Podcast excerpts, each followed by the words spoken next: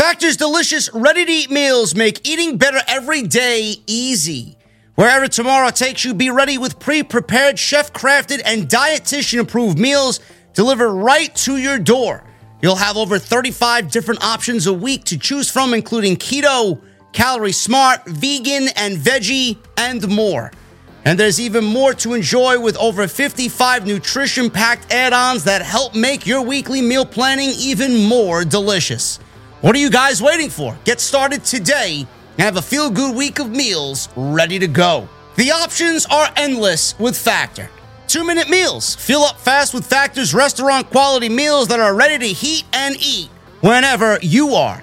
How about some snacks, some smoothies, and more? Discover a wide variety of easy options for the entire day, like breakfast, midday bites, and more. Sign up and save. We've done the math. Factor is less expensive than takeout, and every meal is dietitian approved to be nutritious and delicious. Factor is also the perfect solution if you're looking for fast, upscale options done easily. And you guys can be very flexible with your schedule. Get as much or as little as you need by choosing 6 to 18 meals per week.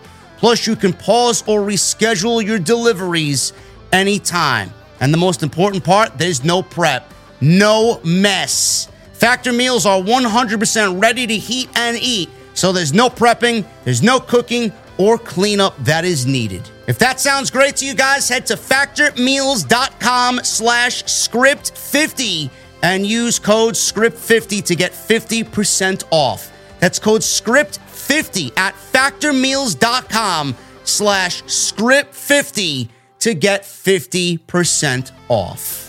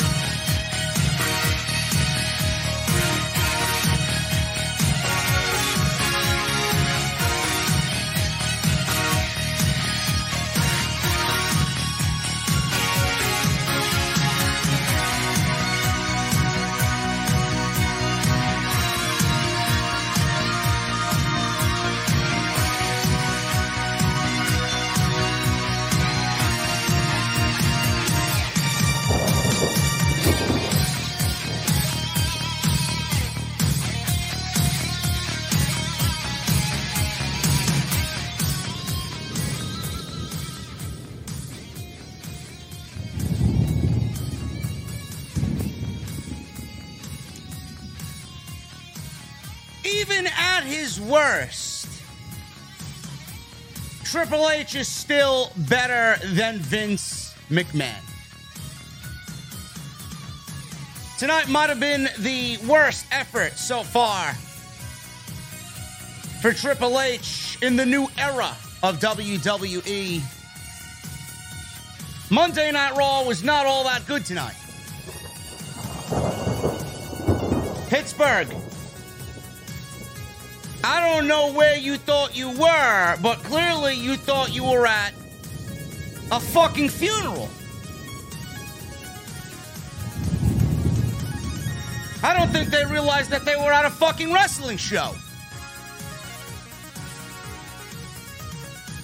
Not all was bad though. Sami Zayn, Kevin Owens finally meet face to face in regards to all of this bloodline nonsense. I'm loving everything that's going on with Sami Zayn, Jimmy, and Jey Uso, and the story that it is presenting. Then we got the women's tag team title situation. We got new champions crowned tonight. Were they the right choice? I don't know. But I got visions in my head with all five of those women standing in the ring in unison tonight. There are only two women missing that may end up completing this puzzle that I'm coming up with for Survivor Series. We're going to talk about it, ladies and gentlemen. And we're going to the OTS venue. Where the beverages are cold, the bartenders are hot. And the wrestling talk, number one. What the fuck are you guys drinking? I'll see you over there.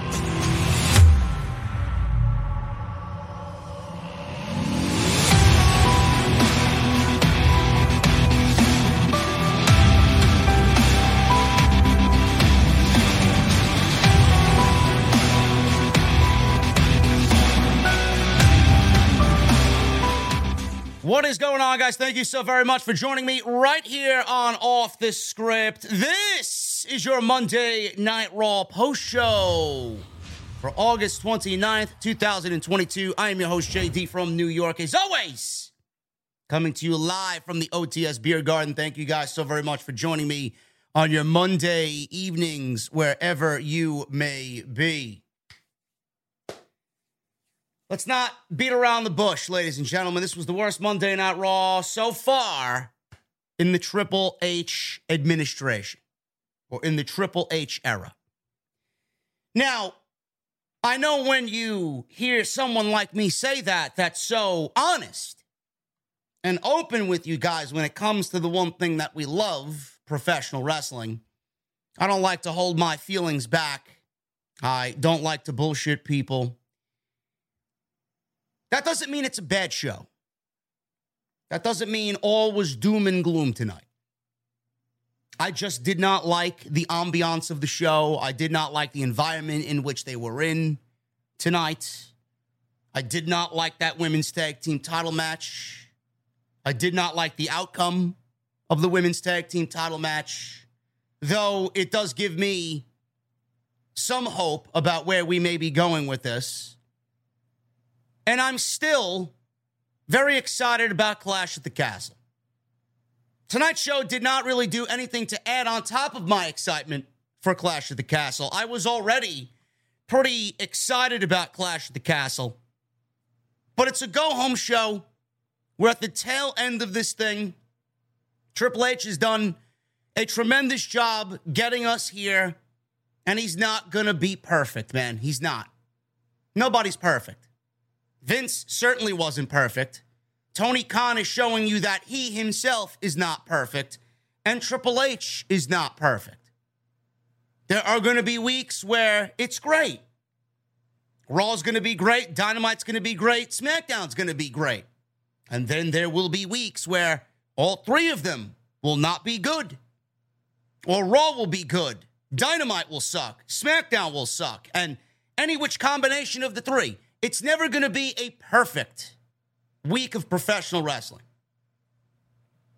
So before anybody twists my words around, it wasn't a bad show. It just didn't do anything for me as far as excitement goes.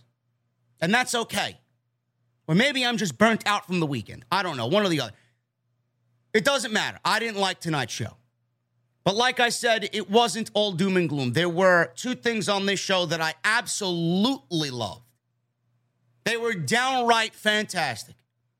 Number one is the entire Seth Rollins and Matt Riddle storyline going into Clash of the Castle. We did not get this match happening at SummerSlam because Triple H thought to himself, hey, instead of doing it here, and there's really not enough heat between these two, I'm going to wait to do it at Clash. We're going to build up this thing for the next four weeks to get it where I want it. It's going to be ready to be pulled out of the oven, and we're going to do it in Cardiff. And that's exactly what he did, and it worked beautifully for Triple H. His plan has worked masterfully. Matt Riddle, Matt Riddle, yes, he is now once again Matt Riddle, no, no, no longer Riddle. That edict is long gone. Austin Theory's back. People are getting their first names back. Tommaso Ciampa may be next. He's going to slow roll it out. So Matt Riddle and Seth Rollins, they had to sit down tonight with Corey Graves. And the intensity, man, the intensity between both of them, the character change, the stark character change of Matt Riddle tonight compared to what he was and how he was portrayed in the Vince McMahon era is the Matt Riddle that I've always wanted to see break out on the main roster. And it's not all fun and games with Matt Riddle. It's not, and it doesn't need to be. Every single time he was out there when Vince and Bruce were running the show, two or three times in a single week, they'd let you know how he loves to get high and how he loves to smoke a blunt and puff the magic dragon or whatever a fucking analogy you want to use. It sucks and it's lame. I get it. We know he loves to smoke. Great. We don't need to know it every single week. There's no I in team, but there is one in Indeed, and that's the hiring platform that you need to build yours. When you're hiring, you need Indeed. Instead of spending hours on multiple job sites searching for candidates with the right skills, Indeed's a powerful hiring platform that can help you do it all. One of the things I love about Indeed is that it makes hiring all in one place so easy because Indeed does the hard work for you. They show you the candidates whose resumes on Indeed fit your description immediately after you post so you can hire faster. Join more than 3 million businesses worldwide that use Indeed to hire great talent fast. Start hiring now with a $75 sponsored job credit to upgrade your job post at Indeed.com slash BlueWire Sports. Offer good for a limited time. Claim your $75 credit now at Indeed.com slash BlueWire Sports. That's Indeed.com slash BlueWire Sports and support the show by saying that you heard it on this podcast. Indeed.com slash BlueWire Sports. Terms and conditions apply. Need to hire? You need Indeed. So Triple H took Matt Riddle, made him a little bit more intense. He's always going to have that personality. But when it's time to fight, Matt Riddle is one of the most legit guys you have on that roster. So now it's time to fight. And that's exactly what we're getting here in this feud with Seth Rollins. And if you guys didn't understand when I told you already countless times, if you don't notice the change in Monday Night Raw, all you need to do is look at that extra segment that that sit down gave us after Corey Graves left and they thought the cameras were stopped rolling. All you need to do is look at the F bombs that they bleeped out from Matt Riddle to know that Vince McMahon is not running the show and that this is a very different vision of Monday Night Raw, a Triple H vision. I loved everything about that segment. Everything. And I'm looking forward to that match along with Gunther and Sheamus at Clash at the Castle most because those are the two matches to me that really fit what I love about professional wrestling. The other great thing that we got tonight was Sami Zayn and Kevin Owens finally in the same building on the same show to come face to face because of all the bloodline nonsense. Sami Zayn, Jimmy, and Jey Uso, the undisputed WWE Tag Team Champions, they're on Monday Night Raw to pretty much hype up Roman and Drew McIntyre. So that's what they did. So Kevin Owens comes on out. He sees Sami Zayn there. He sees them, all three of them standing together. And we finally get Kevin Owens and Sami Zayn to hash things out, to talk it out. What are you doing, bro? What are you doing with these guys? When are you going to realize that they don't appreciate you? You're one of the best pro wrestlers in the world of all time. You may have a silly haircut, but this is not the Sami Zayn that I know. And we got this storyline, and it's going to be a beautiful thing when all of this comes to a head. Finally, finally, we're getting what I think should be the end of the Usos title reign with Kevin Owens and Sami Zayn winning the tag team championships. More importantly, we have already seen what Triple H has done with Kevin Owens. We all know that Triple H loves Kevin Owens. Kevin Owens has slowly found himself on Monday Night Raw. Slowly. We got Fight Owens Fight. We got the prize fighter, Kevin Owens. We got the no bullshit, no absolutely fucking frills, balls to the wall, Kevin Owens. We got bare bones, Kevin Owens. This is the Kevin Owens that you and I fell in love with coming up from NXT. This is not fucking KO show, Kevin Owens, joking around and wearing ties and bow ties out there, interviewing others when people should realistically be interviewing him. This is the Kevin Owens that we've wanted. Triple H has told the story over the last five or six weeks slowly about how Kevin Owens is slowly finding himself. Now it's Kevin Owens' turn to get it out of Sami and convince Sami who he is. And he's going to help Sami find out who Sami Zayn really is. That's the most important part of this storyline to me. That's the part that I'm looking forward to. Not them winning the tag team titles, not even the actual match. I know those things are going to be fantastic just based on the greatness of all four guys. But the most important aspect to me in everything is storytelling and telling that story correctly. They have absolutely hit a home run with everything that they've done. I didn't get it at first. I thought this was just some bullshit that Kevin Owens, or rather Bruce Pritchard and Vince McMahon put together that did not ever possibly even sniff a Kevin Owens appearance. I didn't think they were going to go and do that. Sami Zayn in the bloodline, I thought this was just something that they just randomly threw together and there was going to be no conclusion to it. Here we have Triple H taking prize fighter Kevin Owens and bringing Sami Zayn out and giving Sami Zayn the right treatment as well. I love it.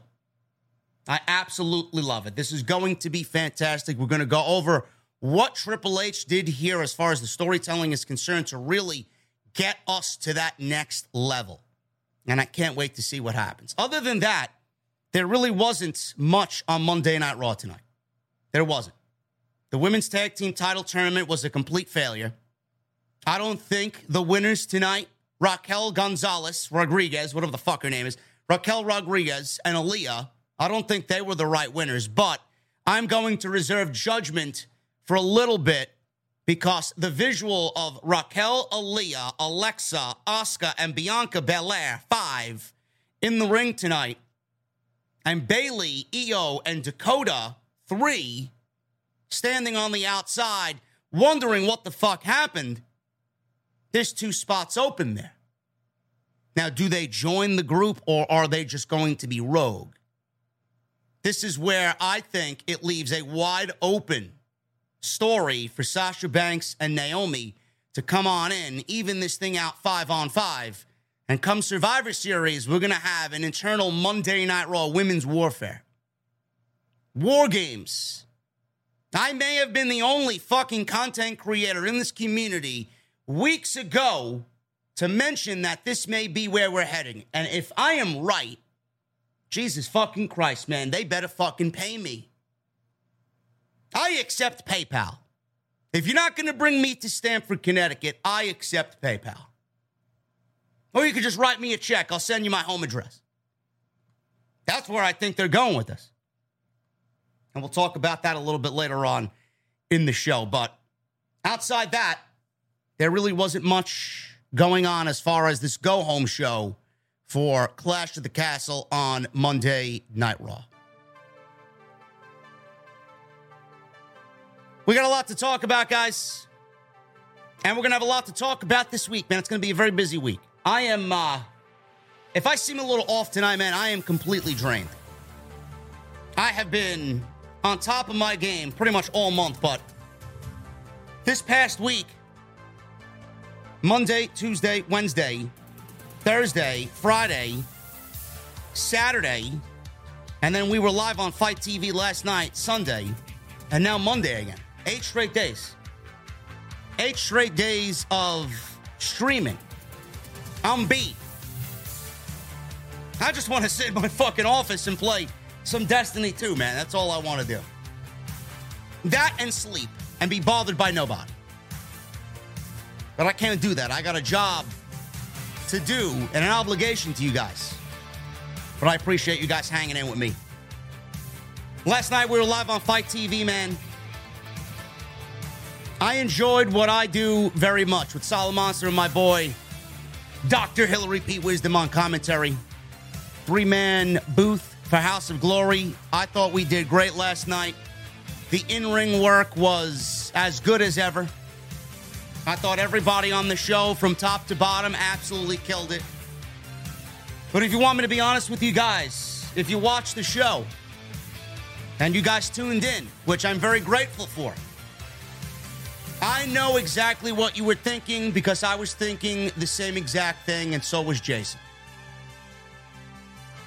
All I will say is politics and pro wrestling, man, I fucking hate it.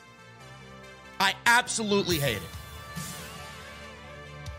DQ should only be done when absolutely necessary, and I do agree with the sentiment of the live audience. Way too many DQs last night. Way too many.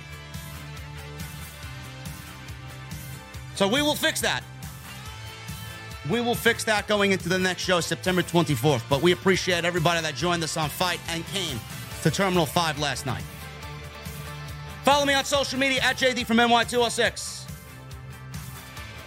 That's Twitter, Instagram, TikTok, Cameo. All your social media is linked down below. Go and follow me on social media. Hit that thumbs up. I need 1,000 likes, and that is the minimum. So make sure you guys go and hit that thumbs up. Helps me out. Helps the channel out. I appreciate you. Super chats are open. Get them on in. We're going to hang out with our cold beverages at the end of the show, and we will go over whatever you guys want to talk about. Memberships for the next two days are still 50% off. Get them on in. If you guys want to be a VIP member here, channel member on Off the Script, get them on in, man. Half off, 50% off. Hit that join button down below. Go check out all the other content on the channel. And tonight's show, Off the Script all week, is sponsored by DraftKings. You guys have an opportunity to win your share of a $10,000 prize if you guess correctly what's going to happen at Clash at the Castle. DraftKings.com code JD from NY. You guys can enter and play for free. So thank you to DraftKings as always for sponsoring off the script all week long, especially tonight on the Monday Night Raw post show right here on OTS. Let's start at the top, man. By the way, just a uh, programming note there will be an OTS extra around 11 a.m., 12 noon tomorrow. Uh, there was news that WWE is definitely actively seeking Braun Strowman and possibly Jonah, aka Bronson Reed, to come back to the company. So I will give you my thoughts on that as well as FTR being removed from the AEW Fight Forever video game. I felt like I needed to chime in on this to set the record straight. I will let you guys know what I think tomorrow on OTS Extra so you guys will get that bright and early on Tuesday afternoon. Yes, no Braun. No Braun. I hope to God not. Anyway, Monday Night Raw. We started Monday Night Raw. By the way, Pittsburgh, Pittsburgh, you all suck, okay? Pittsburgh sucks. I know some people from Pittsburgh. I know some very good people from Pittsburgh. My boy Brian Gulish, my boy Juicy, right? And Justin LaBar, all my CSR crew. Love those guys. They're all from Pittsburgh, but uh, I know they were active in the crowd, but the majority of this crowd tonight, man, this shit sucked. I don't even think they realized they were at a pro wrestling show. They might have forgotten where they were. Dead most of the night, except for Edge, Kurt Angle, and a couple of other things that happened on the show tonight.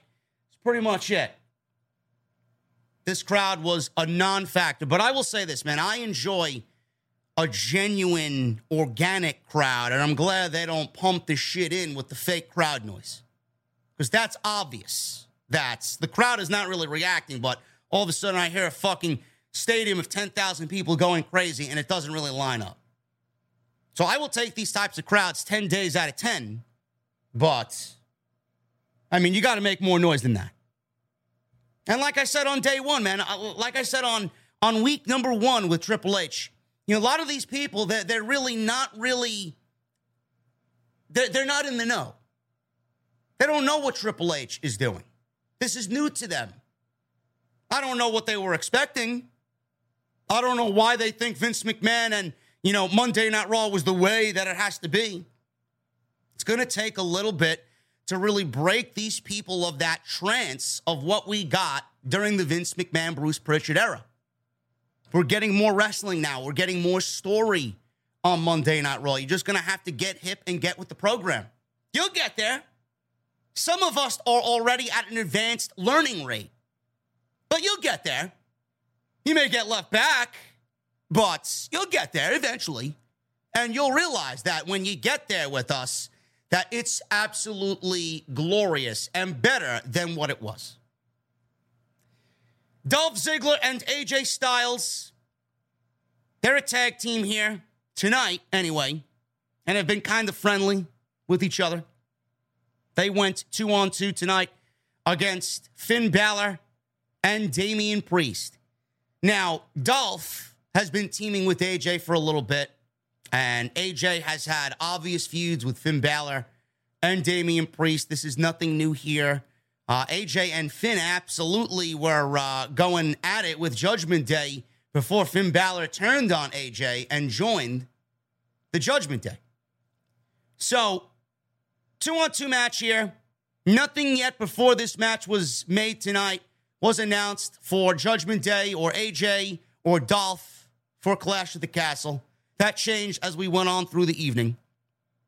Styles hit Priest with a diving forearm on the outside. We got a commercial break relatively quickly as soon as we start the show. Balor was in control. He was working over Ziggler, and Balor wanted to try for a Styles clash. It looked like it might have been a power bomb. It might have been a Styles clash. We'll never know because Ziggler countered whatever Finn Balor was doing into a Fameasser. Then there was this weird spot with Damian Priest. He ducked a forearm and Styles held up so that he wouldn't hit Balor, who was on the apron. I don't know what was going on there. It might have been some miscommunication. Instead of stopping for Balor, it might have been that he, I guess, got confused and Rhea Ripley was supposed to be up there. Why would Styles stop for Balor?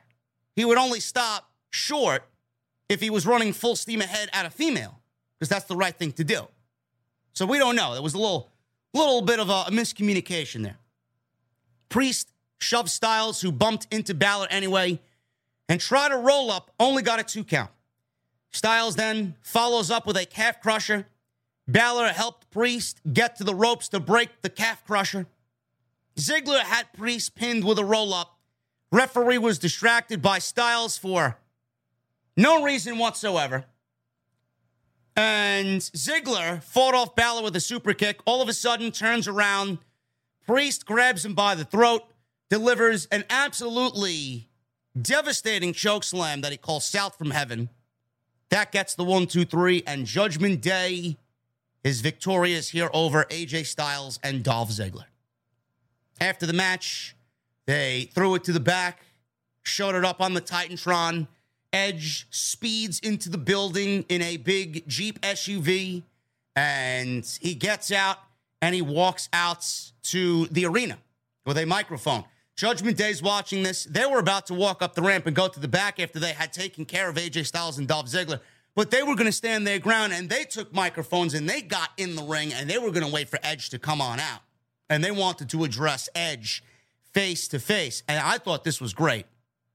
I, don't, I thought all this was great between all four of these guys. So Ripley is in there, and she's really acting like the leader of Judgment Day. If you guys want to ask me who I think the leader of Judgment Day is, it's absolutely Rhea Ripley. And I have no problem with that. I think she's a great fucking leader. I do.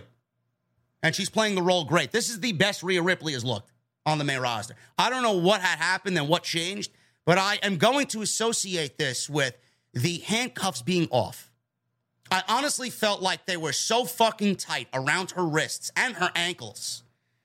And it wasn't doing her any good. Now that the handcuffs are off and she's able to be herself and really kind of envelope herself into this gimmick and into this Judgment Day group, now she's doing what she needs to do. Now she's kind of taking it upon herself to project Rhea Ripley to us. She looks great. She sounds great. I think everything regarding Rhea Ripley has been the best it's ever looked so far on the main roster. And that is me being honest because I've been so critical of Rhea Ripley in months prior. Pro mobility not being there, very nervous standing next to Balor and Priest, not really believing in the role. She has now settled into this role and she has become a believable act and a part of Judgment Day. And now I can't really unsee her in Judgment Day. She fits the group so perfectly. And this is the Rhea Ripley that I think we've all wanted for a very long time. So many downs compared to ups. This is the first major up for Rhea Ripley on the main roster.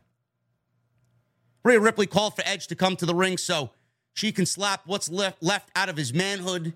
Balor yelling so much that he had this huge vein popping out of his neck he was complaining about Edge and Rey Mysterio getting documentaries on A&E.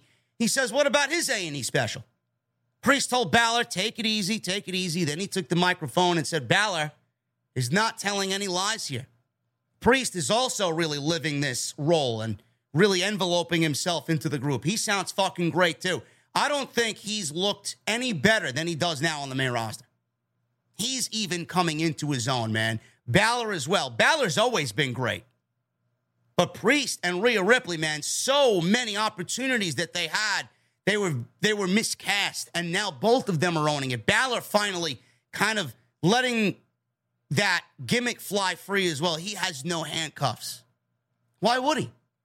Why would he in a Triple H era? There's one guy on this roster that Triple H is going to trust to go out there and do what he's got to do. It's Finn Balor. Finn Balor was the face of NXT for how many fucking years? Triple H knows exactly what Finn Balor's capable of and what he can do. He knows how to work Finn Balor. Go out there and do it. I don't need to babysit you. This is why Triple H being in charge is such a beautiful fucking thing. So he told Balor to take it easy. Priest said Beth is the only one who wears the pants in this family, but she's not even there with Edge. He said they're not in Toronto and he doesn't have his friends, so let him finish him now and give him his judgment day. So Edge comes on out, and crowd finally woke up from their deep slumber. One of the very few times that this crowd actually came alive. So Edge is out there with the microphone. He told them they made some valid points, but also some ridiculous points. Edge says he didn't come back to steal their glory because he already had his glory. He said their ego was too big and got in the way of seeing things clearly. He says he's not in his hometown and he doesn't have Beth Phoenix here with him. He told Priest, though, that he and his wife both wear the pants in the family because let's be real, it's 2022 and not caveman times. He then told Damian Priest he will be single for the rest of his life. I think Damian Priest can get any woman he wants, but that's just me. I don't know. Edge took digs at their style and mocked Priest's voice. He says he didn't come here alone. He stood on the ring apron, and all of a sudden, Dominic and Rey Mysterio attack on the other side of the ring, attack Judgment Day with kendo sticks, Edge joined in. He brawled with Damian Priest. Dominic and Rhea Ripley were the two left standing in the ring. So Balor was fighting with Rey. We got Priest fighting with Edge. And we got Dominic in the middle of the ring with Rhea Ripley, which is everybody's favorite thing coming out of this group. What is Rhea Ripley going to do to torment Dominic Mysterio this week? She didn't really do much of anything. But what she did is stop him from attacking her with the kendo stick. It was almost as if Dominic was in a trance.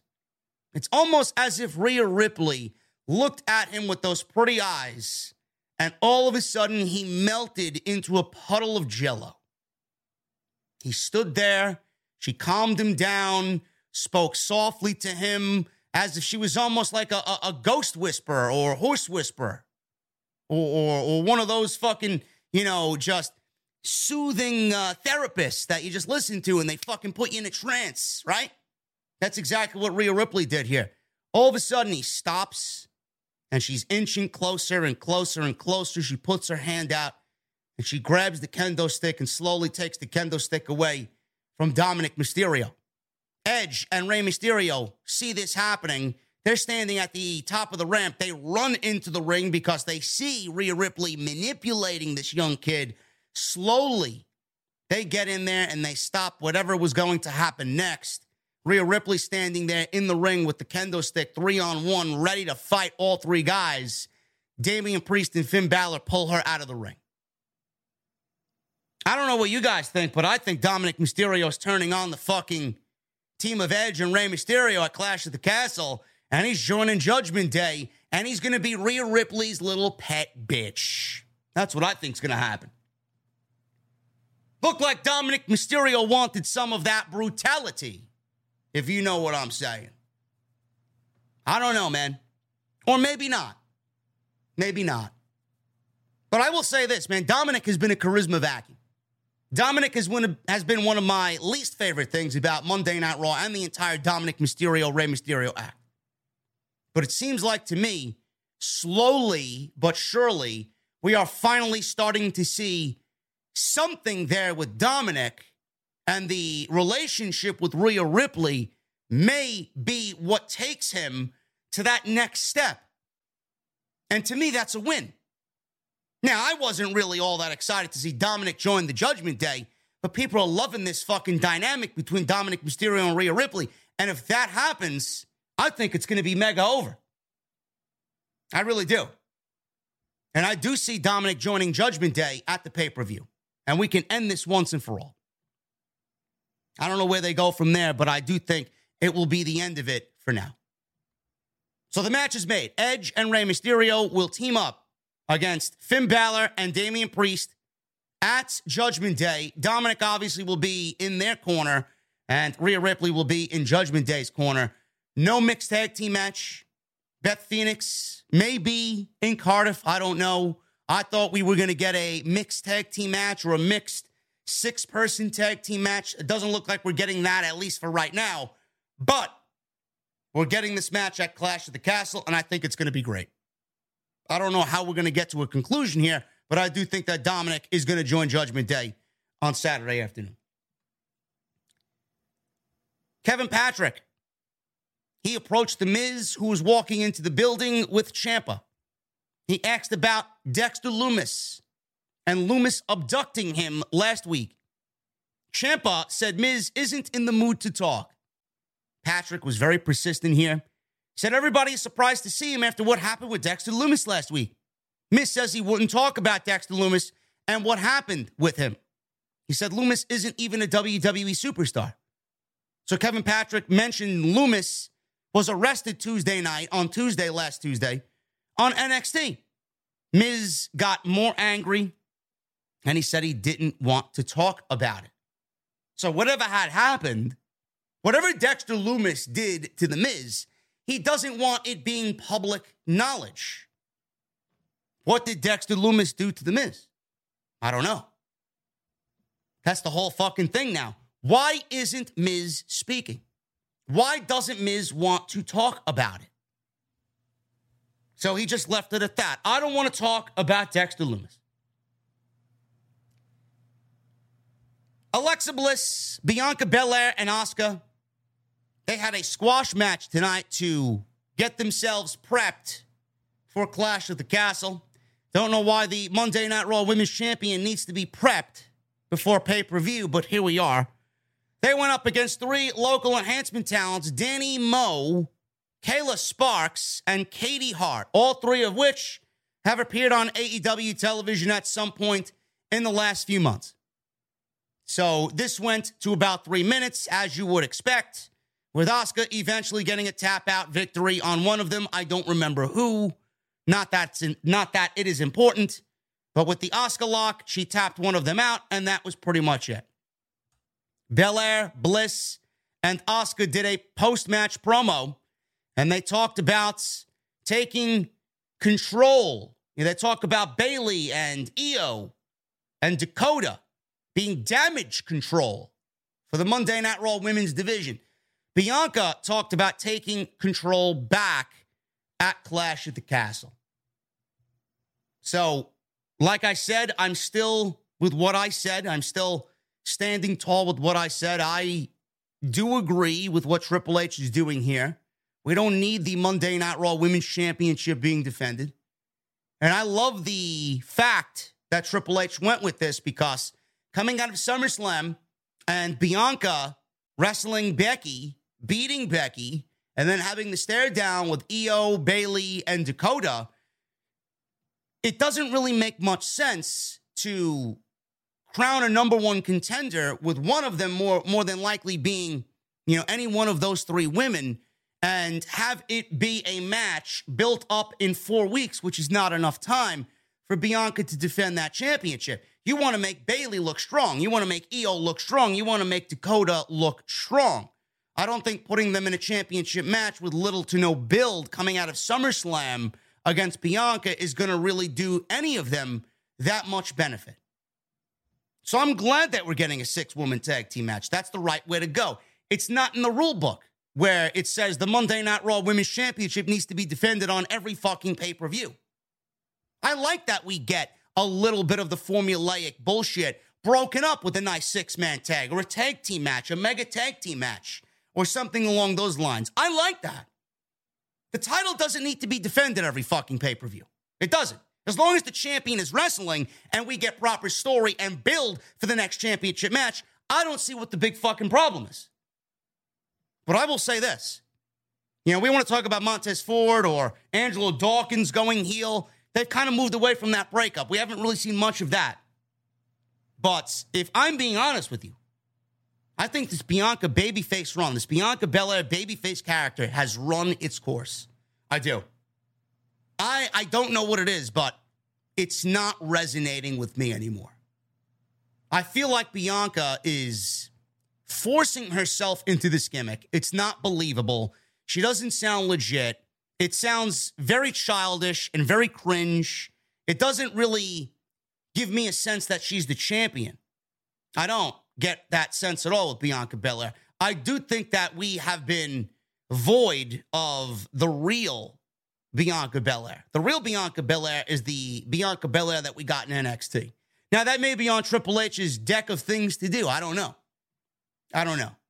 But right now, he's got to stay the course with Bianca. But I do think that eventually, what is best for her and her growth on Monday Night Raw is that heel turn absolutely 100%. I'm not enjoying Bianca Belair as champion right now. Moving on. Adam Pearce. Back to the Dexter Lumis Miz situation. Adam Pearce approached Ciampa and Miz backstage. Ciampa said Miz would like some time alone. Pearce says that they were offering Miz any resources or counseling that he may need if he needs it after last week. Miz says he didn't want to talk about it again and wanted to focus on his match with Bobby Lashley. Pearce said without Miz's cooperation, they couldn't press any charges and hold him. Pearce said The Miz is not talking, and you not talking is making it easier for Dexter Lumis to get away with everything that he's done. Pearce says he's just trying to help. Miz then says, Yeah, you're really trying to help? You putting me in a match with the United States champion tonight, knowing what I've been through, is not really help. So he flat out told Adam Pearce that what he did tonight by putting him in a match with Lashley is not helping him. Pearce asked Miz, What have you been through? Why don't you tell me what you've been through so we can help you? Ciampa told him to just leave. We got Kurt Angle back on Monday Night Raw. He looks great. He looks great. I have yet to watch the Rey Mysterio and Edge documentary, but right now, all of the A&E documentaries that I've watched, I've watched all of them. Besides those two, Angle has been my favorite one. I thought what they did on Kurt Angle was absolutely tremendous. Good to see him in good health, or at least as good as he can be, knowing what he's been through. He looks great, a little bit older, of course, but everybody's going to age, right? And we got Kurt Angle in Pittsburgh. Crowd went crazy for him. He came out wearing a tracksuit, came out wearing his Olympic gold medals. So he's out there in the ring, and he was soaking it in, happy to be back in Pittsburgh, and he was interrupted almost immediately by Chad Gable and Otis. So they're in the ring, and Gable said Angle was a personal hero of his. He said Alpha Academy are looking for a new member. He said, unfortunately, there's candidates among the moronic mouth breathers in Pittsburgh. Fans booed, and Gable asks fans to show respect because there's an Olympic hero in the ring, and also Kurt Angle. Chad Gable is absolutely fucking incredible. He is. Chad Gable is in the top three of some of my favorite things on Monday Night Raw. Absolutely love him. So Gable started to shoosh Kurt Angle. Angle asked if he just shooshed him. Did you just shoosh me? So they go back and forth and they shooshed each other, which didn't really feel like a Triple H thing. This definitely felt like a Vince McMahon, Bruce Pritchard thing. But, you know, to see Kurt Angle ha- uh, ha- healthy and happy on TV and, you know, Chad Gable just fucking being humorous and funny and just living his fucking best life and owning his gimmick and shtick as well. I didn't mind it too much, but it definitely felt like a Vince McMahon, Bruce Pritchard type of segment. So they went back and forth, yelling and shooshing each other. Gable told Otis to show Kurt Angle what happens when you disrespect the Alpha Academy. So Angle did not want to join the Alpha Academy. They presented him a jacket. He said no. Out come the Street Profits, and they ran in the ring wearing black and gold. Now, I've seen some people mention, oh, look, Montez and Angelo Dawkins are wearing black and gold. Yes, they weren't wearing black and gold because it signified NXT black and gold. They wore black and gold because that is the, the colors of the, the Pittsburgh Steelers. I don't see why people were making a big deal about what they were wearing. Normally, the Street Profits come out wearing, you know, what they did tonight in conjunction with whatever city they're in and whatever the major sports team is. I think it's great. I thought they looked fantastic tonight, but people were thinking, oh, oh, they're, they're wearing NXT colors. No, no, they're not. It's just by coincidence that the NXT colors are the same colors as the Pittsburgh Steelers. So the Profits said they're looking for a fight. Gable told the crowd to shush the hell up. He says they have conditions before they accept this match. Gable said after they beat them, Angle has to join the Alpha Academy and does whatever he orders him to do as he coaches him to the next level, baby. Montez Ford asked if it's true, and Angle said, Oh, it's true. It's damn true. They didn't really give Kurt Angle much uh, microphone time. I don't really know what he would be uh, out there saying. I don't know, you know, what he would need to say out there, but it was nice to see Kurt Angle, and they integrated him into the show as good as you can integrate a legend into the show. It didn't overstay its welcome, it didn't feel forced. You know, everybody loves him in Pittsburgh. Everybody loves Kurt Angle, one of the greatest of any generation. So they integrated him nicely into the show. And they integrated him into the show with the right people Chad Gable, Otis, the Street Profits, Edge, Rey Mysterio. So I thought they did a great job with Kurt Angle tonight. So we got the Profits against the Alpha Academy. This is basically a rematch that we've seen many, many, many times before. Triple H hasn't really given us many rematches in his stint as head of creative. This, I would say, is only the third rematch that we've gotten in about six weeks. Most of the rematches have come on SmackDown. We got Sami Zayn and Drew McIntyre in the main event on Friday night. That's a rematch. We got Ricochet and Baron Corbin. That's a rematch. And we got this match.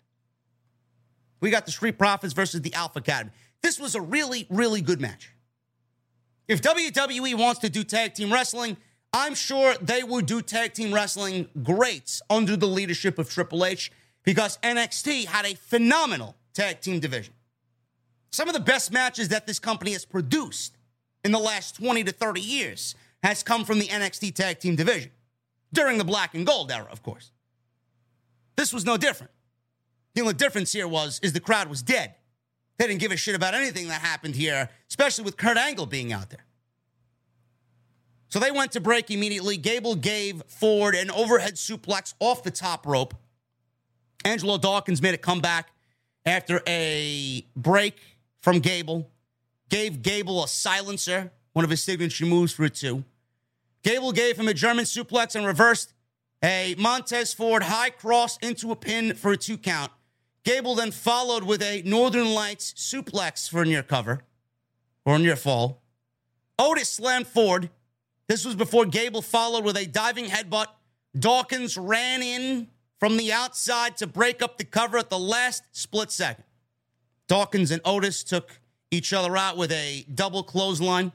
Gable dropped his shoulder straps, mocking Kurt Angle on the outside, who was sitting by the announce desk. Dropped his straps. He then takes Montez Ford and applies the ankle lock on Montez Ford because that's exactly Kurt Angle's move, and that's what Kurt Angle would have done. Ford fought out. He applied an ankle lock in reverse on Gable with Kurt Angle sitting out there. He's clapping along for the Street Profits. Ford grapevine the leg, and the crowd thought we'd get a finish. All of a sudden, Gable's about to tap. Otis comes in and breaks up the submission hold. Otis confronted Angle. Dawkins wiped him out with a, a huge pounce sent him over the commentary table. I believe Otis landed on fucking Byron Saxton. Dawkins launched Gable into Montez Ford and a suplex. Ford finished him off with the big frog splash for the one, two, three, and that was it. Great tag team match. We've seen it a thousand fucking times, but a great tag team match nonetheless. And this is why I said if WWE is really contemplating changing the title designs for most of the championships, maybe, and I mentioned this on Saturdays off the script, maybe we get the tag team titles and we get one title that spreads across both brands. And Triple H does exactly what I've been saying since 2016, and we merge these tag team divisions. If we merge these tag team divisions together and we set these teams in the division and set them up, we could have a really, really, really fucking good tag team division in WWE. Raw tag teams on SmackDown, SmackDown tag teams on Raw. It should be a floating championship.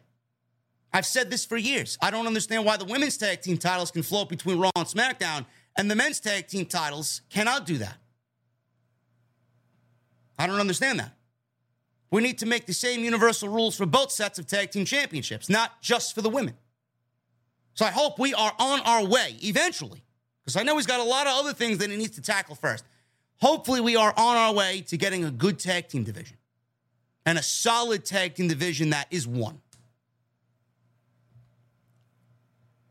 Jimmy Smith.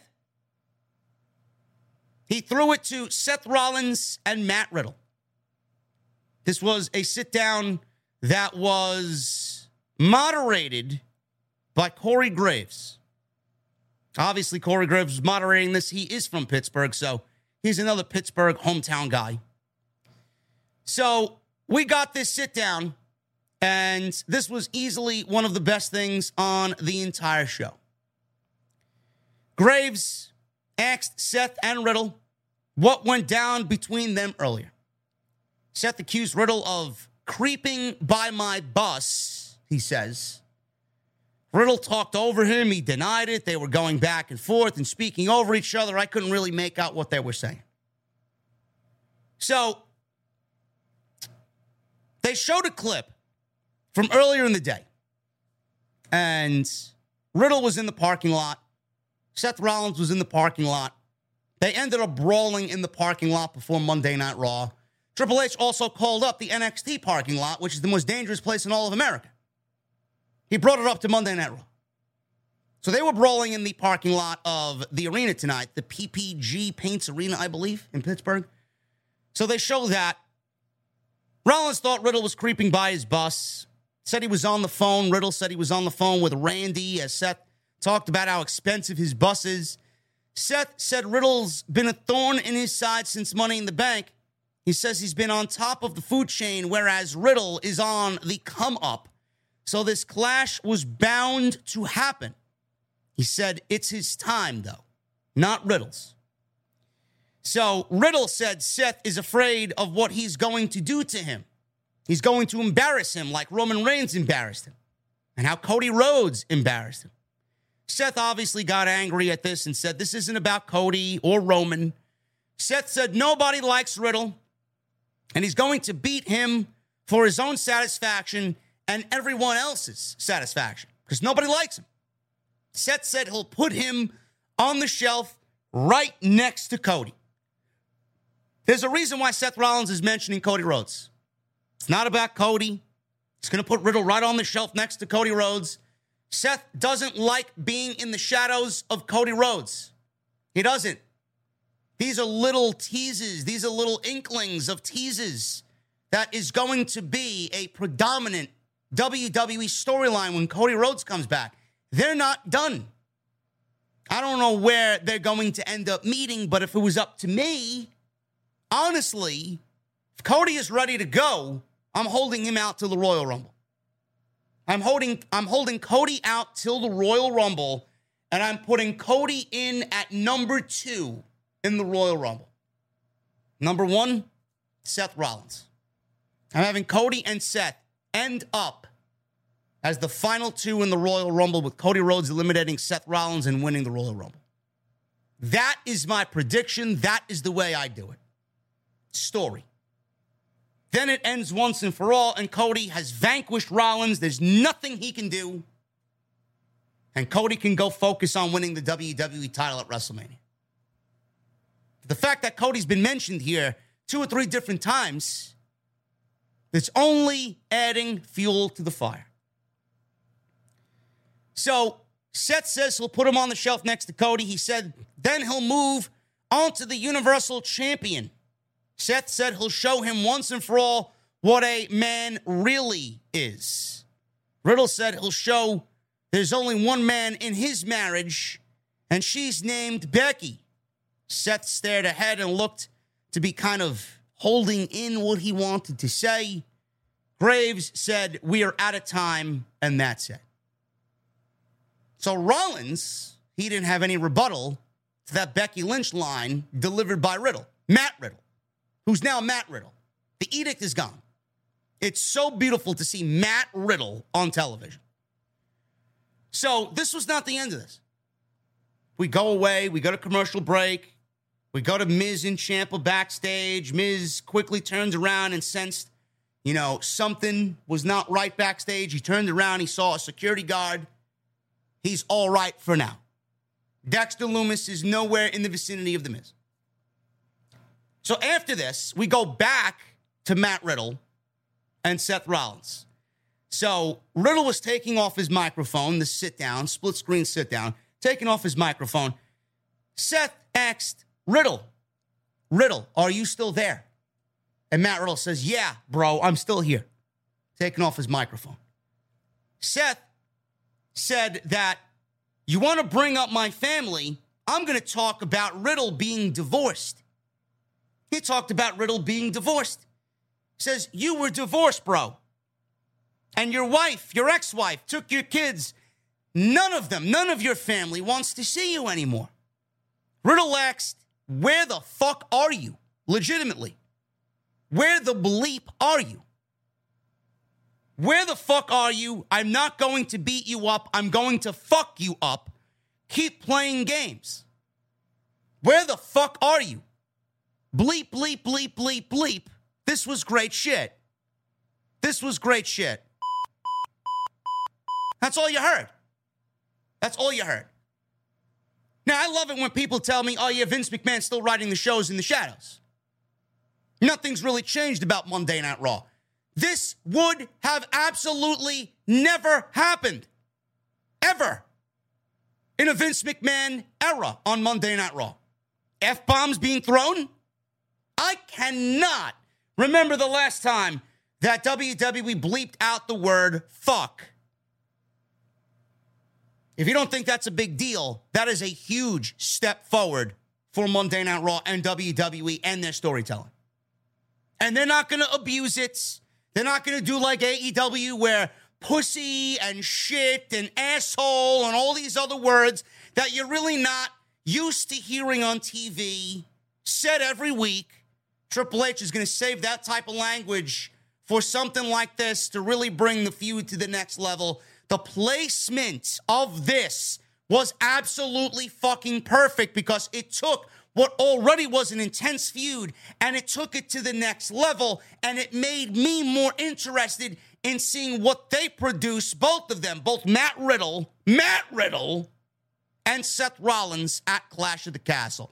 You could not have booked it any perfect any more perfect. This was great.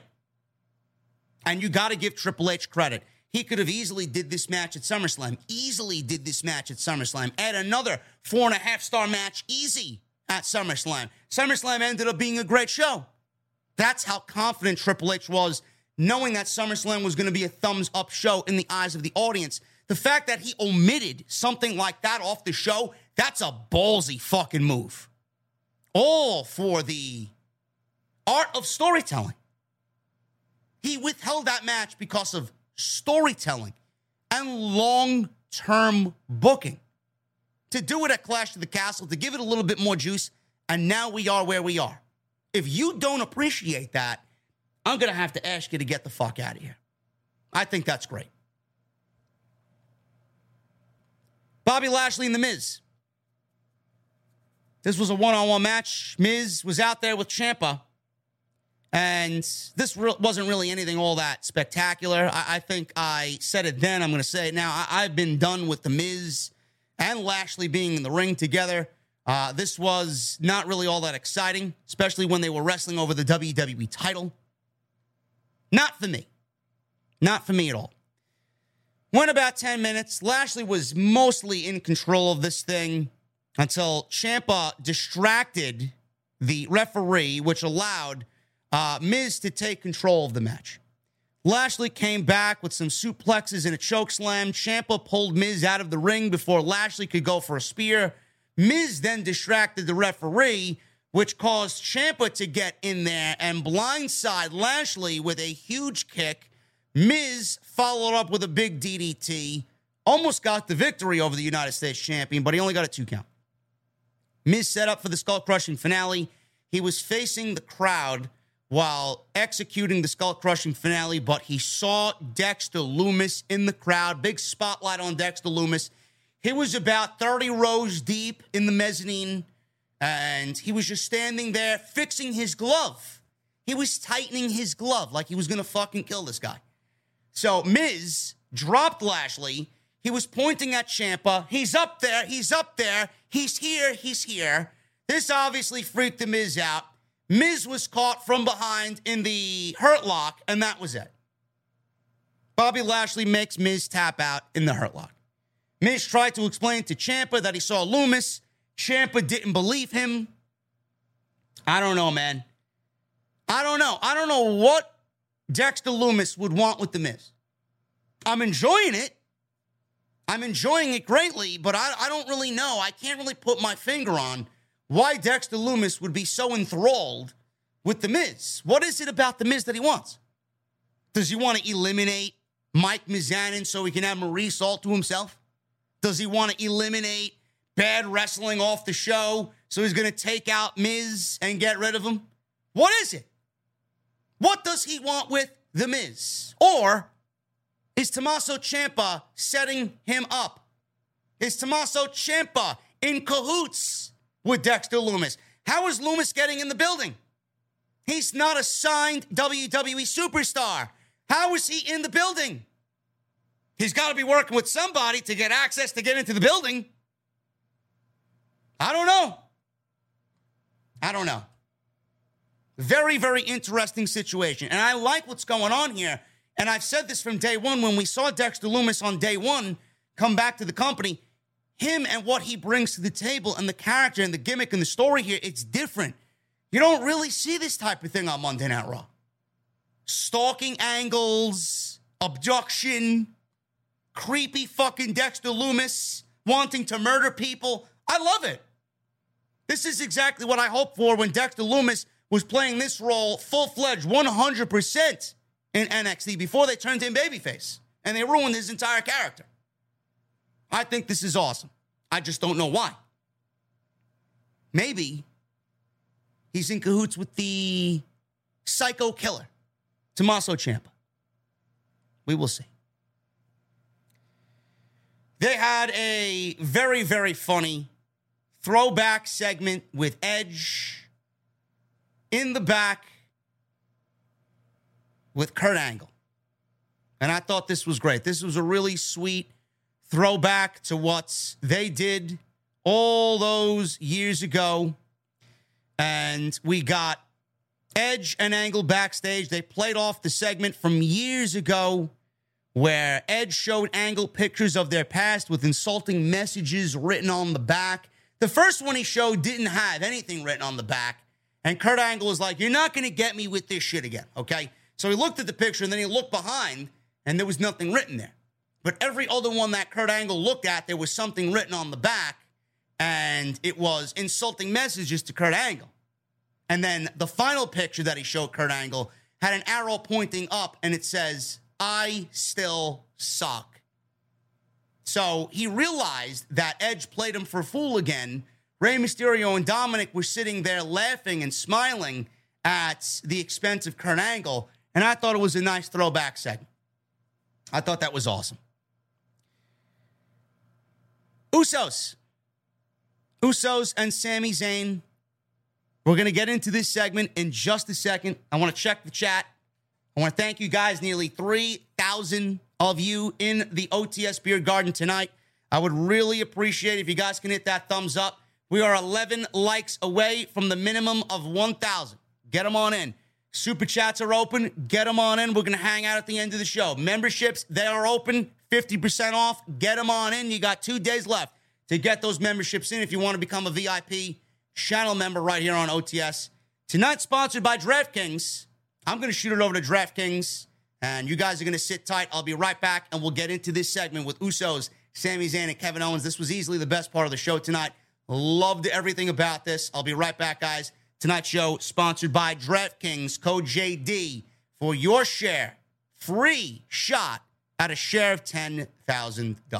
WWE is going down this weekend in the land of afternoon tea with the Queen. To celebrate this historic event, DraftKings, an official gaming partner of WWE, is putting you in the center of the action with a share of $10,000 up for grabs this weekend. You guys know better than anybody I'm going to get you ready for Clash at the Castle. So much so that we'll be sitting right next to the Queen having that afternoon tea. It is very simple, guys. You're going to download the DraftKings app. You're going to use the promo code JD from NY, and you're going to enter to win $10,000.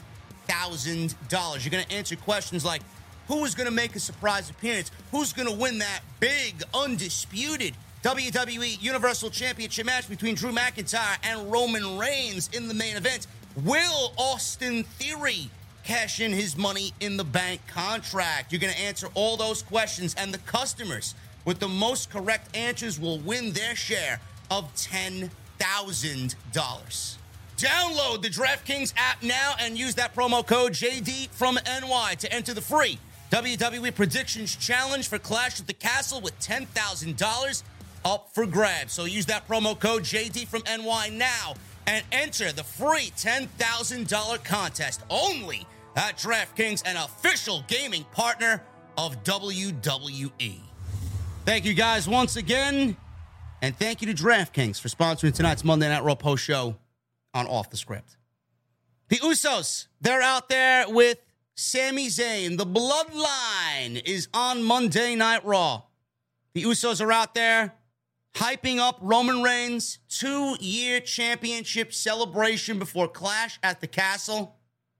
And we're getting that match on Saturday afternoon. McIntyre Reigns.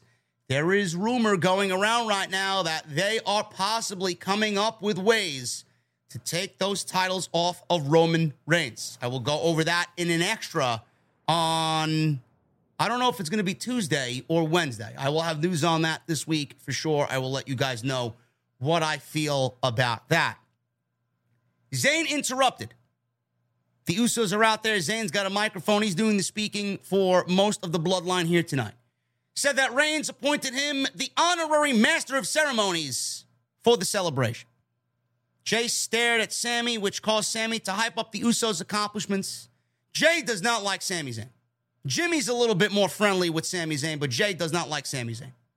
Usos continue by saying Reigns will defeat McIntyre and the bloodline will continue to run things in WWE. Out comes Kevin Owens. Finally, finally, we got what we've been waiting for. Kevin Owens and Sami Zayn on the same show. Sami Zayn there with the bloodline and Kevin Owens out to address the nonsense of Sami Zayn thinking that he is in the bloodline. Owens said the bloodline doesn't run anything because I'm not sure if you guys know, this is still the Kevin Owens show. Owens told Sami and the Usos to go tell their boss, Roman, that he still owes me one. Jay told Sami, Is this your boy? Is this clown your boy? And Sami was a little hesitant. He's like, Yeah. Yeah, he's from time to time, he's my boy, but yeah, he's my boy. So Jay told Sami to go get his boy. Owens asked if he was Sami's boy. So Kevin Owens getting right down to the heart of the matter. Sami said, technically, Owens is my boy, but, you know, a little hesitation there on Sami Zayn. Sami told Owens that Reigns, you know, let me let me let me kind of break this down for you, KO. Uh, you know, Roman Reigns doesn't really owe you anything. He was kind of beating around the bush. He wanted to tell KO, you know, what he needed to tell them, tell him to keep in the good graces of the Usos. But he told KO that Roman Reigns doesn't really owe you anything. Owens told Sami that he didn't think he could look any stupider than when he grew his fucking hair out. Owens said Sami Zayn looks stupid running around with the bloodline, letting them treat him as they do. Owens continued saying that Sami was one of the best in ring performers of all time. Owens said Sami is their personal clown and that at as his best friend and as his brother, he needs to really, really reassess things and what's going on here. This is not you. They don't appreciate you. Sami shot back saying that Owens doesn't know what he's talking about. Sami says they can't get over the fact that the bloodline likes him. Sami said Jimmy likes him, and they did some silly looking fucking handshake that they nailed perfectly. Jimmy likes me. Jay, he hesitated a little bit with Jay. Jay didn't even look at him. Jay was just staring a hole into to Kevin Owens. You know, he's like, yeah, we're working on Jay Uso. We're working on Jay Uso. But, you know, Jay told Owens that, you know, I'm going to need you to walk to the back and walk up the ramp before they do to him like they did McIntyre. Sami said that they're all the bloodline and it was all four of them taking McIntyre out together. Owen says he didn't forget that Jay and Paul Heyman stopped him from beating Reigns for the title 18 months ago. Owens told Jay he can celebrate two years of having his head up Roman Reigns' asshole. Sami stepped in and told Owens to stop before Jay has to kick his ass. Jay pulled Sami back and Jay stared down Owens. Owens says he thinks this is part, the part where they drop the microphones, they get a referee, and they fight. Referee immediately ran down, and Owens and Jay had themselves a match. So we got Jay Uso and Kevin Owens with Jimmy and Sami Zayn in the corner of Jay Uso. This is what it has all been leading to. The big, big, big chapter of this eventual Usos versus Sami Zayn and Kevin Owens. This is what is going to be the start of it legitimately. Kevin Owens is out there.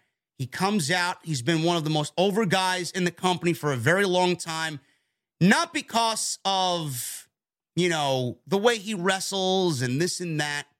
Kevin Owens has that fanfare behind him because he's always had that normal, everyday, hardworking guy shtick down. He's genuine, he's real. People believe in the role that he's playing. People look at him and they could really associate with him on a human level. That's why Kevin Owens is over so much.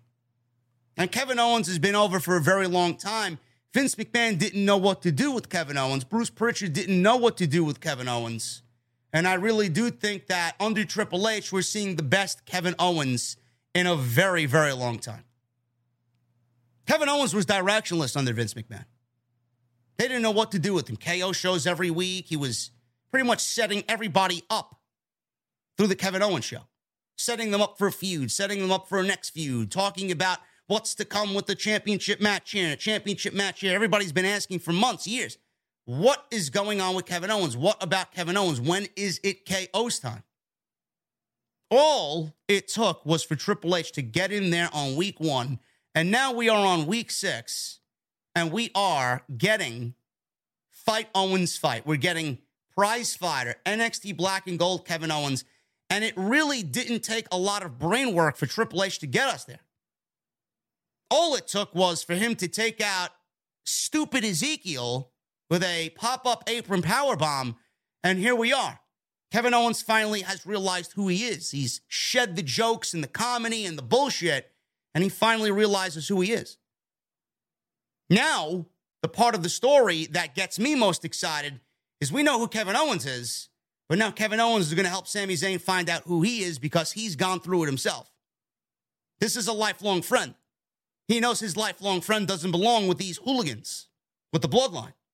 He knows his lifelong friend is acting like this because he wants to feel accepted. He knows his lifelong friend, Sami Zayn, is looking weak. And he knows his lifelong friend is not going to be appreciated by Jay and Jimmy and Roman Reigns and that they're using him to get whatever they want. And then when they don't need him, they're going to dump him. Kevin Owens found himself. Now it's Kevin Owens' turn to find or help Sami Zayn find who he is. That's the beauty of this storyline. We got Kevin Owens the way we want. Now it's going to be Sami Zayn's time to get back to where Sami Zayn needs to be. And Kevin Owens said it best tonight. You are one of the best professional wrestlers in the world. That's what we're going to get when we get Sami Zayn. And when they come together, absolutely no doubt about it. When they win those tag team championships, the reaction that is going to be when they win those tag team championships is going, to, is going to be one of the best moments of the entire fucking calendar year for WWE. Mark my words. It is going to be fantastic. I can't wait. Beautiful. Absolutely beautiful storytelling. So we got this match. The match itself was fine. Kevin Owens is great. The Usos are always very good. I don't like the Usos losing all the time because they're champions. It is a singles match, yes, but I don't like them losing. More times than not, they have been on the losing end all year long compared to winning a match. I don't like it. So this match went about 12 minutes. Owens and Jay got a referee in there. We pick it up after a commercial break. Owens was about to give Jay an apron power bomb. Jimmy distracted him, and Jay hit a super kick before hitting a Samoan drop on the steel steps. So they battle up top. This leads to Owens hitting a fisherman's buster off the top rope. Owens followed with a swanton, which looked brutal as fuck. Jay blocked a stunner before Owens blocked a super kick and hit one of his own. Jay slipped out of a pop up power bomb, hit a super kick, and a diving splash off the top for two. Owens handed out super kicks to both Jimmy and Jey. Then he gave Jey a big frog splash for a near fall. Owens again up for an apron power bomb, but turned his attention to Sami Zayn. Jey used the distraction here to hit a suicide dive on the outside.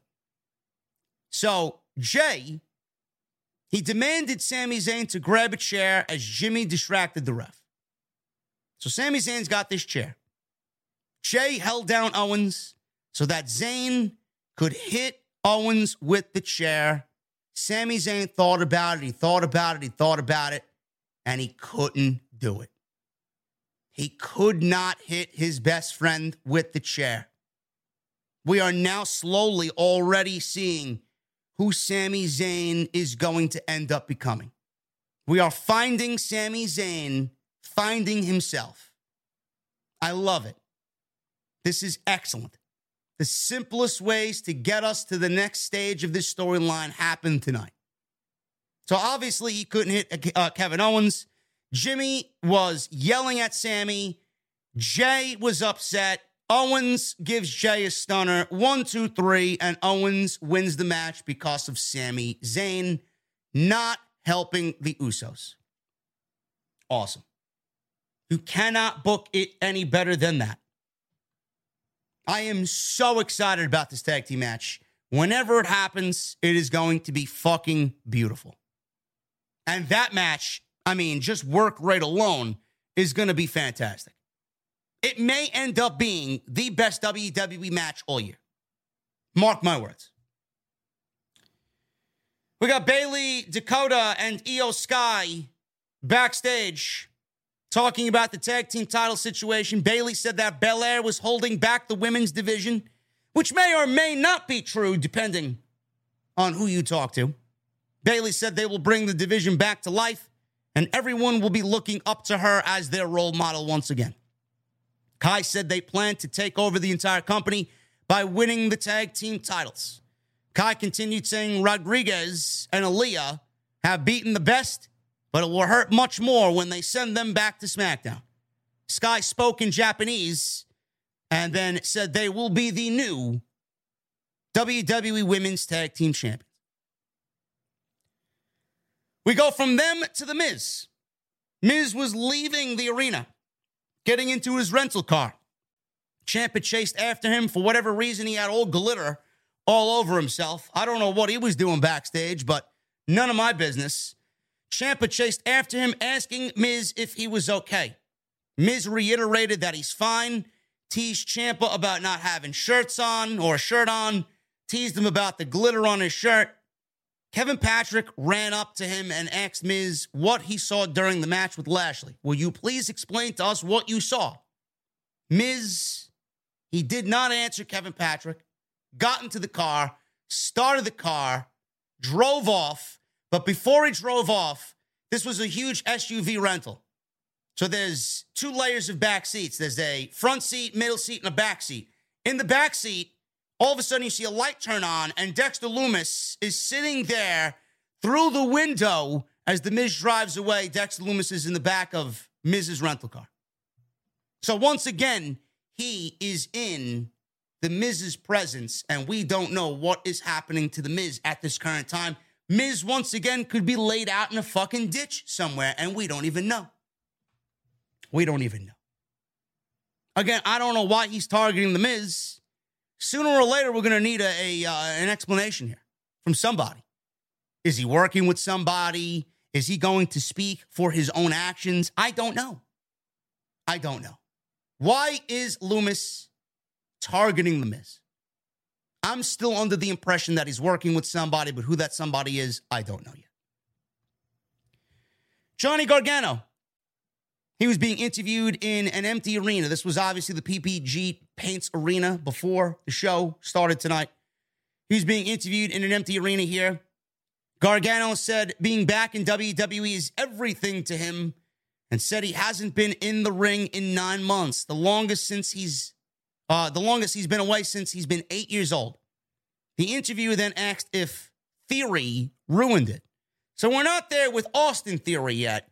But we're going to slowly roll it out one after the other. We got Matt Riddle tonight. Maybe next week we'll get Austin Theory. And then maybe the week after that we'll get Tommaso Ciampa back on TV. He asked if Theory ruined it. Gargano said no, and that he was happy to see Theory. Gargano said Theory has every genetic gift that he didn't have. Gargano said Theory didn't even call him when baby wrestling was born. So Theory didn't call Johnny Gargano to check up on him when the kid was born. Theory, all of a sudden, you see Theory walking down the steps of the empty arena here. You see the briefcase come into frame. He showed up and he sat right behind Johnny Gargano. Gargano got up, very defensive. Theory said, No, no, no, no, I'm not here to fight. You super kicked me, not the other way around. Let's talk. I just want to talk. So Theory asked him why he, Gargano, didn't call him when he won the United States title or when he, Theory, won money in the bank. Gargano said he was busy. Theory said those sound like excuses. Theory said he probably didn't call because he was jealous and playing stay at home dad. Theory said he expected better from Johnny Gargano, but it's lonely being at the top. I know. Theory welcomed him to Raw and said good luck because now you are swimming with a sea full of sharks. I like this.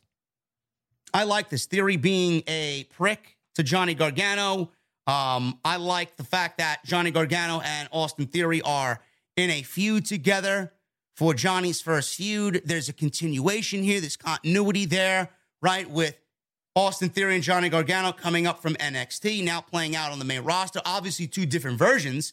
This is not the geek fucking comedy Austin Theory that we saw in NXT. This is now the serious Mr. Money in the Bank, potentially being the world champion Austin Theory. Has had a taste of gold on the main roster, Austin Theory. Has had a taste of a WrestleMania moment, Austin Theory.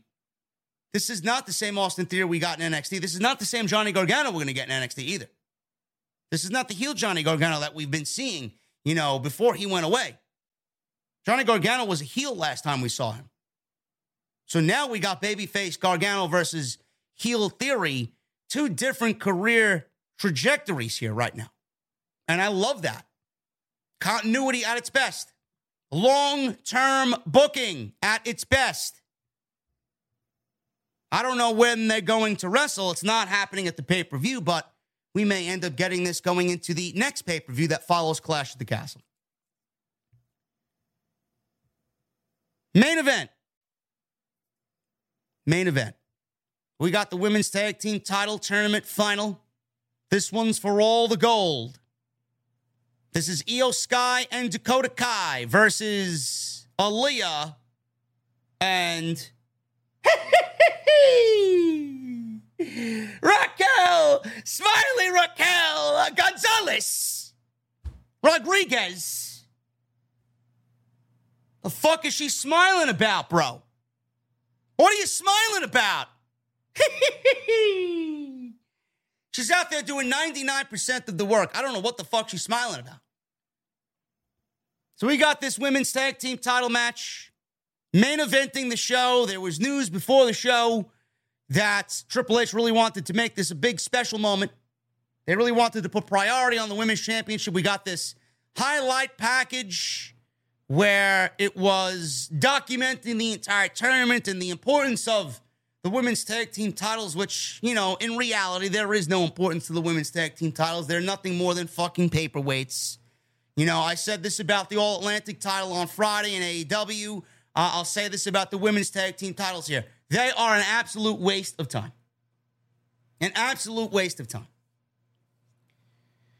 So this match went 11 minutes and went 11 minutes. Not really enough to really get you to believe in it being oh so important for the women's tag team titles. Dakota Kai and Iyo Sky took Aliyah, took her out of the match into the steel steps. She's basically out of this match for at least 99.9% of it. I'll talk about that in a second. So, Kai then hits Rodriguez with a punt kick. We go to commercial break. Kai and Sky are double teaming Rodriguez to remain in control. Rodriguez launched Sky into Dakota. Couldn't tag out because Aliyah was down from being knocked into the steel steps. Rodriguez made it come back, gave Sky an elbow drop for two. Sky came back with a code red of her own for a two count. Rodriguez turned Sky inside out with a clothesline. Sky got an assist from Bayley as Kai distracted the referee. Kai hit a running big boot, her version of the Helluva kick. Sky followed with her moonsault. I thought this was it. And Rodriguez kicked out of Io Shirai or Iyo Sky's moonsault. Belair, Alexa Bliss, and Asuka ran out to the ring and chased Bayley into the crowd. Sky and Kai were distracted by this. They lost focus of the match. All while this was happening, Rodriguez was in the corner. Aliyah finally tags herself in. She hid herself away. She tagged in, jumped off the apron, and hid. She went right back to what she was doing all match, sleeping on the outside. But Dakota and Io did not see her make the blind tag. So Sky and Kai are double teaming Rodriguez. All of a sudden, Aliyah slips into the ring because they don't know what the fuck is going on, slips into the ring and rolled up Kai to score the pinfall victory. Now, I, I wasn't really paying attention. Some people were telling me that Dakota Kai was not the legal woman in the match. Now, I don't know if that's true or not. I wasn't really paying that close of attention. So Aliyah tagged herself in, pinned Dakota Kai. Some people were telling me that she pinned the wrong woman and that Io was the legal woman. I don't know. I don't know. I don't like this outcome. I do not like this outcome at all. Why was this outcome made? I'm going to tell you why this outcome was made. The only thing I could really come up with as far as an explanation is concerned is that Io and Dakota with Bayley are already made women on the roster. They are the biggest heel faction in all of women's wrestling right now because Bayley is that woman. Now, they're going into Clash of the Castle. Do they need the women's tag team championships to really sell us on this feud? No. No, they do not. What I do think ends up happening is that we got Raquel and Aliyah. They're the tag team champions for now, and they will not be tag team champions for long. They will not be. We are going to get Sasha Banks and Naomi. We're going to get them back. They're going to beat Raquel and Aliyah, and they will be the new tag team champions. We are basically looking at an entire tournament that meant nothing to crown new tag team champions, to give them right back to Sasha and Naomi, and give them right back to the women that had them before John Laurinaitis, Vince McMahon, and Bruce Pritchard fucked everything up. The one thing that I saw at the end of the show tonight was two things. Actually, that that don't make sense. The two things that I saw at the end of the show, I'm going to let you know right now. Number one, Dakota and Bayley with Io, they were on the outside. They were on the outside. They were looking into the ring at five women. There was Asuka, there was Alexa, there was Bianca, there was Raquel, and there was Aliyah. Five women. So now we got five women on one side and three women on the other. Now, does that mean we are getting another two women to even the odds here? Is Bayley going to add to her group? I don't know if she's going to add to her group, but you know, Bayley and Sasha are very, very, very close. They are best friends. Bayley and Sasha, they are in control. This division is nothing without them. Does Sasha and Naomi come back as heels and join Bayley? It's almost unfair. It's almost unfair if you call that five woman group a legit group. Bayley, Sasha, Naomi, Io, and Dakota. Who's going to top that? But there's two spots open there, but I see five baby faces in the ring. We need five heels. We only got three. Does Sasha and Naomi come back? Do we get them joining Bayley's side? Do we get war games between damage control, Bayley's group, and a group led by Bianca Belair? I don't know. That's what it's certainly looking like to me. Honestly, that's what it's looking like to me. And I've been asking for a War Games match since we got this storyline kind of taking shape on Monday night. It was legitimately in the first, second week. We were building towards this internal women's warfare. And I'm asking myself, is Triple H really going to set up a War Games match on the main roster? He's in control now. He's head of creative. He could do whatever the fuck he wants. Survivor Series needs a huge selling point. They sold out the TD Garden in Boston. Survivor Series needs a huge overhaul. It is the one major WWE show of the year that needs a major overhaul. I said this on the podcast Saturday. Survivor Series isn't really Survivor Series if it means Raw versus SmackDown and we're going to go the same formulaic basic route that we've been through for the last three or four years. Nobody wants to see that. That's not a selling point anymore. Survivor Series needs an overhaul. Whether we just stick to the elimination matches and we do, you know, feuds existing on Raw, and feuds existing on SmackDown, and we eliminate the Raw versus SmackDown dynamic, it doesn't really mean much of anything anymore. Raw versus SmackDown is non existent. You can't have Raw versus SmackDown at Survivor Series and then coin it as the only time of year, the, uh, the one time of year where Raw versus SmackDown happens. Brand warfare. We saw the Usos and Sami Zayn, who are SmackDown superstars, on Raw tonight. I don't understand that. Raquel and Aliyah are SmackDown women. They're on Monday Night Raw tonight. You can't sell us on that format anymore. Are we getting war games? Like I said, that's what it feels like to me. Survivor Series needs a huge, huge attraction. Elimination Chambers taking place at Survivor Series. That to me signifies uh, signifies Survivor Series. We had the Deadly Games tournament take place at Survivor Series. That to me signifies Survivor Series. We've had casket matches take place at Survivor Series. To me, that signifies Survivor Series. It's only right if we get war games happening at Survivor Series. To me, that is the epitome of Survivor Series. And the one last thing I want to say here, man, this this tag team of Raquel Gonzalez uh, Rodriguez, this tag team of Rodriguez and Aliyah is fucking pathetic. It is pathetic. This entire tournament, it's been Raquel 99.8% of the time, and Aliyah has got in there and done nothing. Aliyah has been on the outside or taken out of the match every single time they've been in a tag team element. sleeping on the outside, being taken out of the match. Rodriguez got to work the match by herself. This was basically a fucking handicap match. That's a big L. That is a major Triple H L.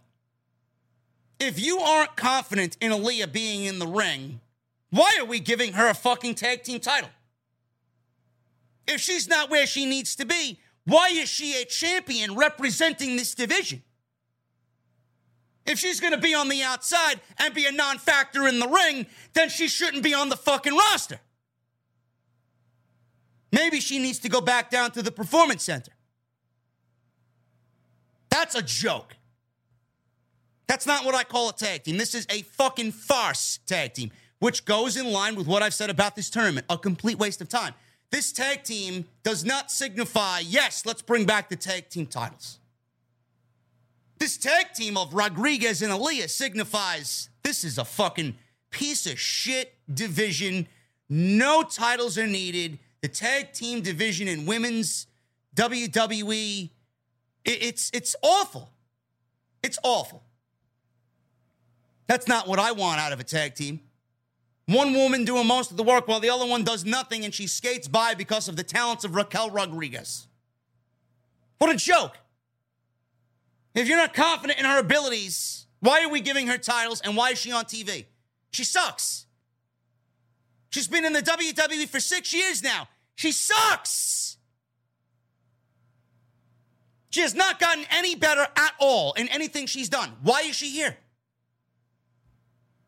She's following the, the Dana Brooke fucking mentality. Skate by with barely any skill. It's awful. That was your Monday Night Raw.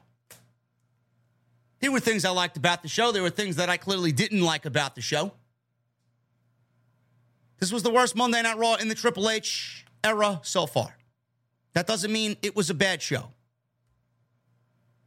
Just means that it wasn't as exciting as everything else that we've watched so far. But I'm still excited about Clash at the Castle. I'm still excited about Saturday and what's to come and the stories that are going to come out of Cardiff. And we'll be live on Saturday afternoon covering Clash at the Castle. Guys, I appreciate you so much, man. We were number one by over 1,100 tonight in the IWC. Why? I'm fucking great at my job. That's why. Appreciate you guys very much. We're going to go over the super chats in just a sec. We got six new members tonight, man. Thank you guys very, very much for that. You guys can still get 50% off. Join that channel membership, man. Get that channel membership in and become a VIP right here on OTS. Hit that thumbs up. We got 1,200 plus likes.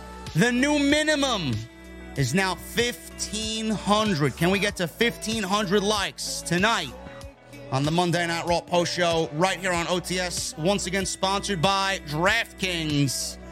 DraftKings.com. You're going to use that code JD from NY at checkout. and you're going to enter free. You can win your share of $10,000, man. Also, go check out all the other content on the channel. Everything you need is on the homepage right now. Michelle Moran. $2 super chat. I can see Dom turning heel Saturday and hook up with Rhea. I can see it too. I absolutely could see it. 100%. Tony Brown with a 499 super chat. Dakota can get it too. Dakota is a very beautiful woman, Tony Brown, but you're going to have to fight Shayna Baszler over Dakota Kai. And that's something that I don't think you want to do. Sidro, the OTS venue comedian Sidro performing live on Monday, Tuesday, Wednesday, and Friday is Sidro. $5 super chat. If Scott Steiner became a religious leader, what would his name be? Big Papa Pope.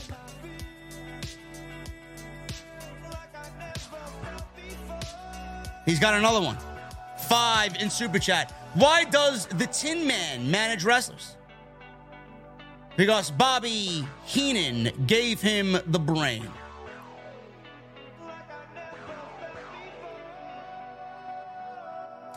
Sidro, you've had better, bro. You've had better, man. Richard, the motivation coach, with a new membership. Richard, you're motivating me, bro, by becoming a member. Thank you so much, bro. What are you drinking tonight?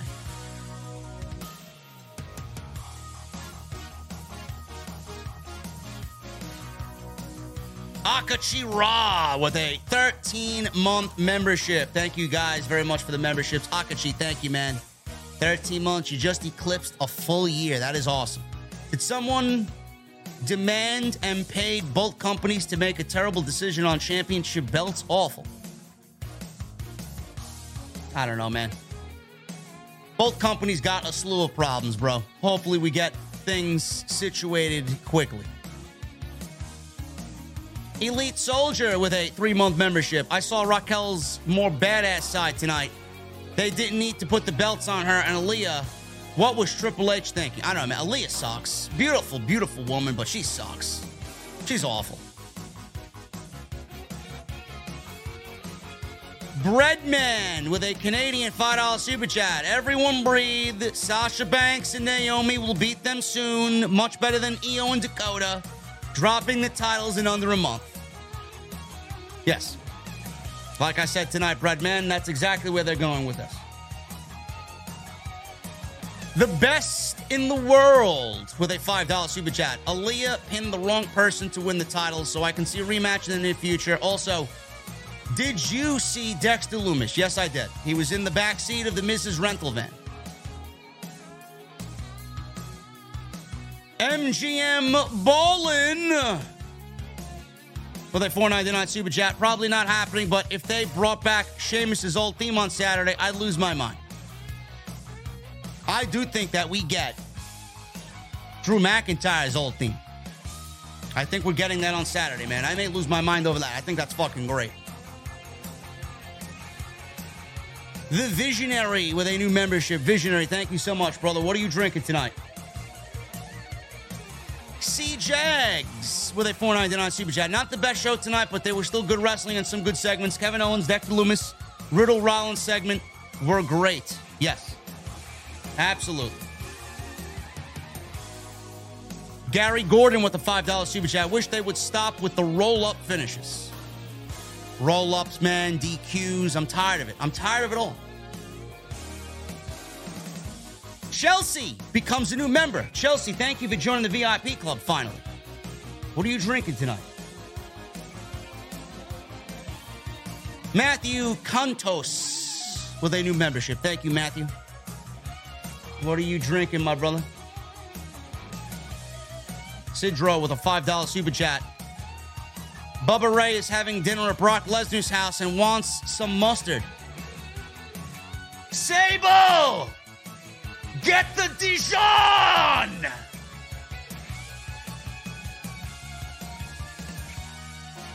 Sidro, that was better than the first two, bro. I'll give you that.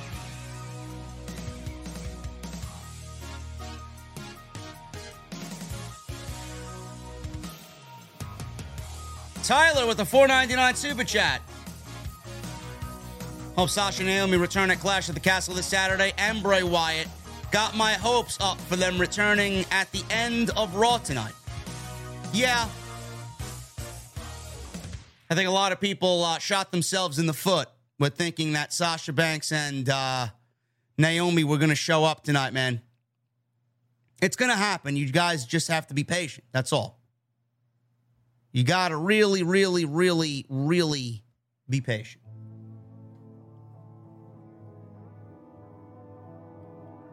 Gary Gordon with a $5 super chat. Major League Baseball going from 18 to 46 interleague games for each team starting next year. How about that for bad booking?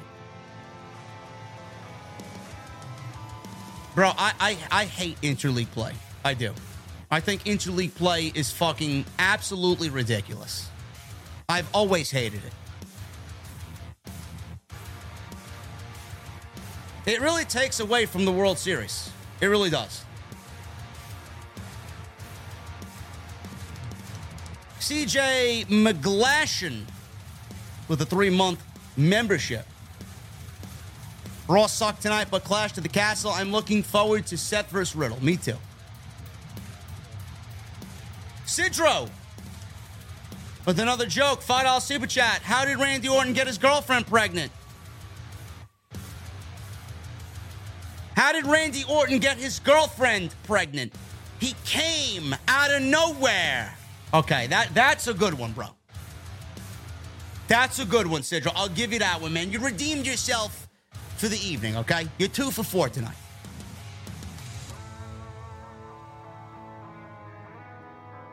Michael Partham with a two month membership. Thank you, Michael. Having Sasha and Naomi come back will be exciting. Having them possibly confront Raquel and Aliyah, big meh. Even Papa H isn't perfect, I guess. No, he's not, bro. No, he's not. Bradley Robinette with a 199 super chat. Why did this Raw suck so bad? Well, I mean, it wasn't terrible. Wasn't terrible, Bradley, but even Triple H on his worst night is better than Vince McMahon. Tony Brown with a four month membership. Thank you, my brother. Saw some real sexy meat tonight. Even Dakota is sexy, seriously. But not like my NYC Demon Diva. She's way hot.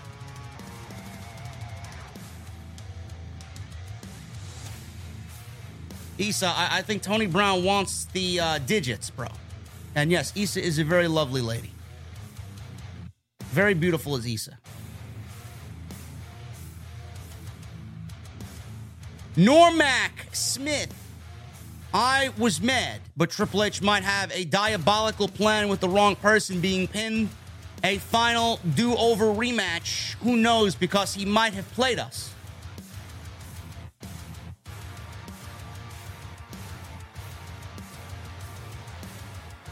Bro, I think everything Triple H does, you got to understand Triple H. Everything he does, there's a method to his madness. So I know whatever happened tonight, there's a reason why it happened.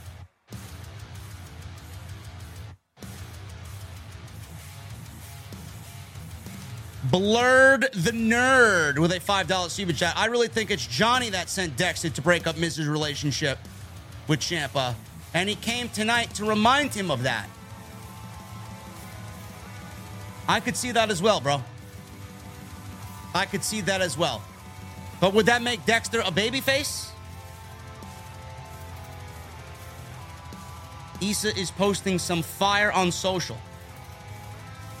She always usually does. Hologram. Uh, Sidro. Knock, knock. Who's there? A friend, but minus the R. I don't under. Let me in.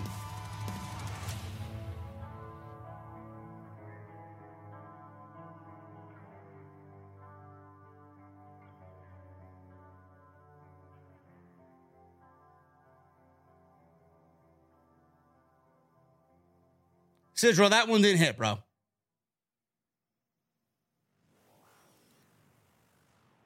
Knock, knock, who's there? A friend, but minus the R. I don't understand. Let me in. Sidro, what's going on, bro? You're running out of material? Huh? We can't be running out of material, bro.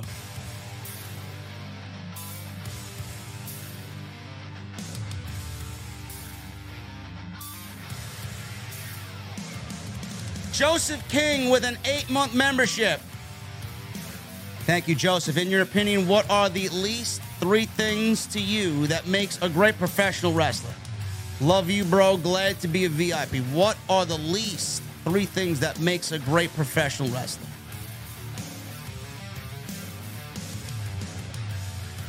What are at least three things that makes it? Oh, um, that's how tired I am, bro. I completely. I thought you wanted me to give you the the least important things about a professional wrestler.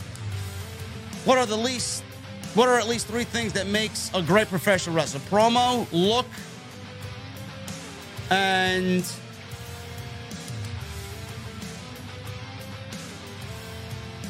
in ring ability. Really, to me, the, the one thing, the one thing that, the one thing that is most important to me is the promo. How you speak, how you project your charisma, how you feed into an audience, how they feed into you. Theme music is also up there. I mean, I, I think theme, theme music is absolutely up there in the top three for sure. I, I think I take, I, I think I take in ring away and put theme music there. Look, promo, and theme music. Revenge with a new membership. Thank you, Revenge. What are you drinking tonight, bro? D Bastardo. Two $5 super chats. Great women's build. Babyface chase. Baker wins. Then two matches with Toni. Ends in nonsense. Toni wins steel cage match at full gear for championship. Page and Omega was built for over a year. Organic booking, booking would be Omega's comeback at All Out to face Page for the title. Simple, but Punk happened.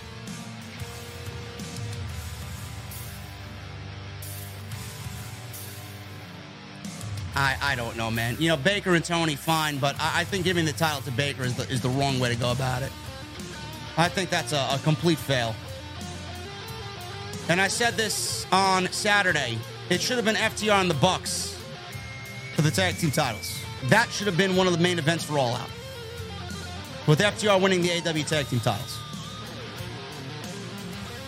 I don't understand how they think this is the better story here with Omega against the Dark Order, the Elite versus the Dark Order for the Trios titles.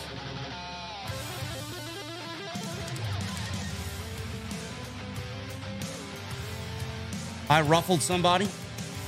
Who did I ruffle?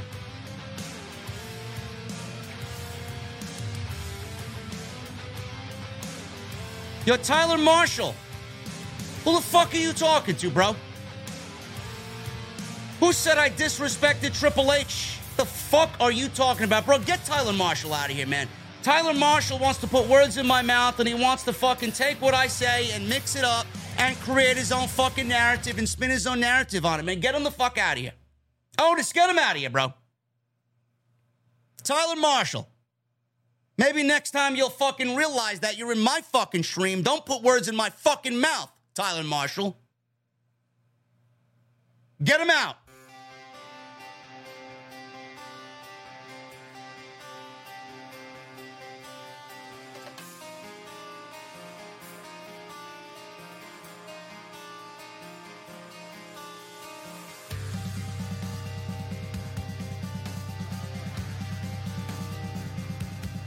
Revenge with a $5 super chat.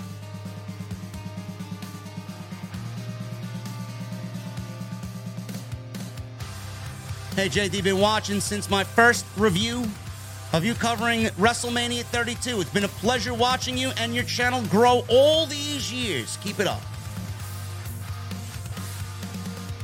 Thank you, Revenge. I appreciate you, brother.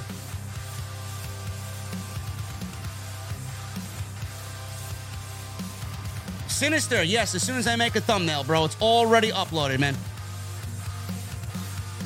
It's exactly what I'm going to be doing as soon as I get out of here.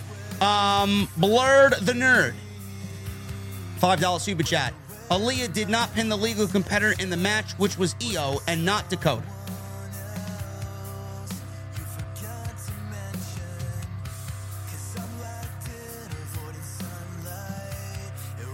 So something will definitely come of that. I'm sure Bayley will uh, make a big issue about that. Nate Knight with a $2 super chat. Aliyah should be nowhere close to the main event. Never. Nowhere close. Ruben Barber with a new membership. Ruben, what are you drinking, bro? I may need a barber in about a couple weeks, man. My hair's getting a little long. Jeremy Harris with a $5 super chat. What's up, JD? It's been a while. Been busy working, just showing some support. As always, love the podcast. Cheers, my good brother. Thank you, Jeremy. I appreciate you, brother. Treehouse becomes a new member. Treehouse, thank you so much, man. Finally, Treehouse is a member. Then he leaves a $20 super chat. OTS, motherfucker, for life. Abso-fucking-lutely, man. The name of the song is After Image. One word. After Image by Audience of Rain. Nate Knight with a $2 super chat. Velveteen Dream is in jail. Oh boy. Well, Velveteen Dream wants to continue being a fucking asshole. I don't feel sorry for him. Sidro. $5 super chat. Maybe JG will cost Theory. Johnny Gargano will cost Theory. The cash in at Clash of the Castle, setting it up more. Thank you, Triple H. WWE continues to get better. I can see that.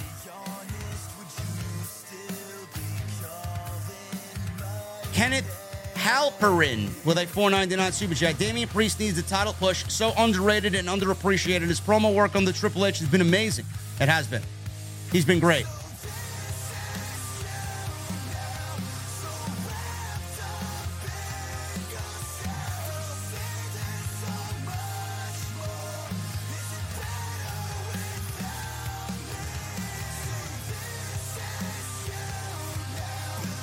Tony Khan tweeted. What the fuck did he tweet?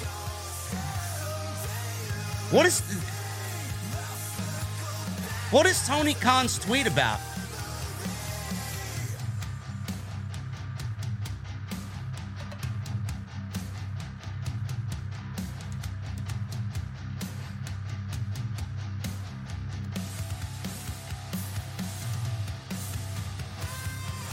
Tweet is very bizarre, Jesse. What the fuck does that mean?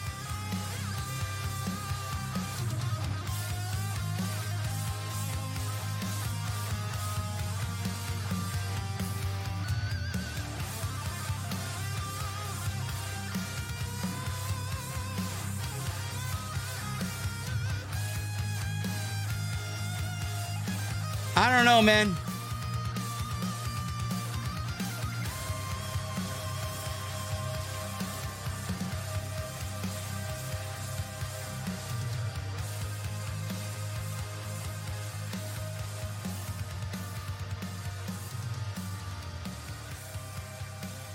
This is the stroke of luck I've been waiting for, he says.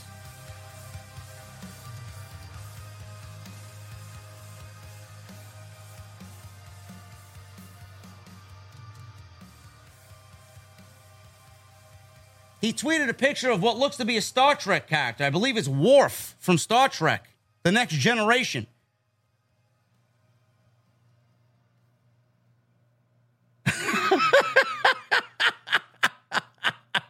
Jesse, that that may be it, bro. Bro, there's something going on, man. He's, he's I don't know what he's doing at, at this late hour, man. Maybe exact maybe that's exactly what he's doing. I have no fucking clue. I don't know, man. Did we snap? Did we snap Tony Khan into shape with the rant? I know he saw it. I love TK, man. I want no, nothing but the best. Some tough love is needed here, bro. Some tough love is needed. I slap him up a little bit, you know?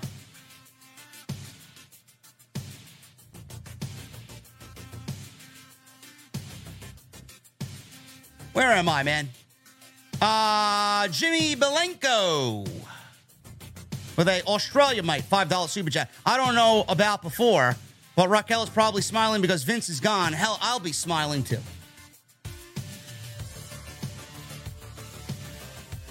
Everybody's happy Vince is gone, bro.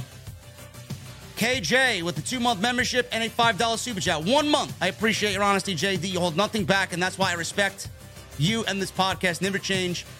This was the Matt Riddle I've been waiting for. Vince retiring is a godsend. Happened on my birthday, too. Awesome. Couldn't ask for anything better on your birthday, bro. Captain Solo at a $5 super chat. Rhea Ripley's going to do what Rey Mysterio couldn't make a man out of Dominic. He's a lucky man then. Who's complaining?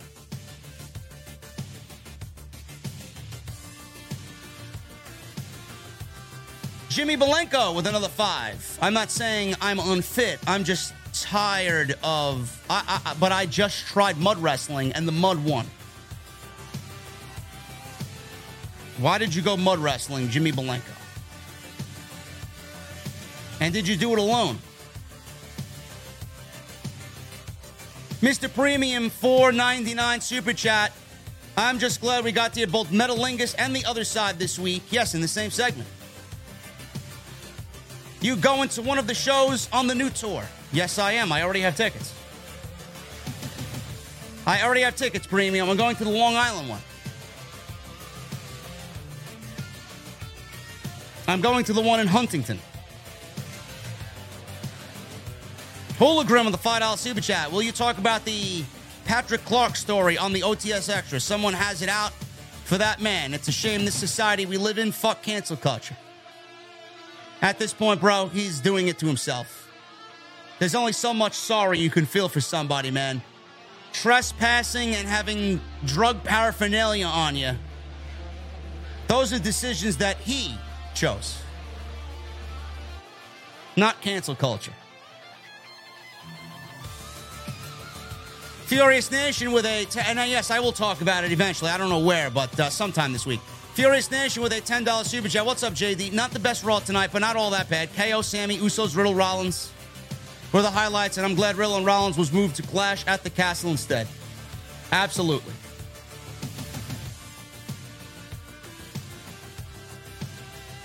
Moretz with a four month membership. Thank you, brother. Israel with 16 months.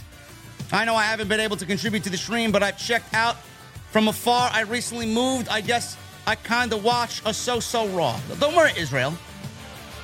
I know how difficult it is to move, bro. I'm just glad that you're here, man. 16 months is a long time. Keep up those memberships, bro. It helps out tremendously. Furious Nation with a $5 super chat. If Sasha and Naomi go back to WWE, where do you think they will land? And which old WWE theme would you bring back outside of Drew's and Sheamus's old songs? That's a tough question, man. Uh, Sheamus, I don't really care about Sheamus's theme. Um, Drew McIntyre, absolutely.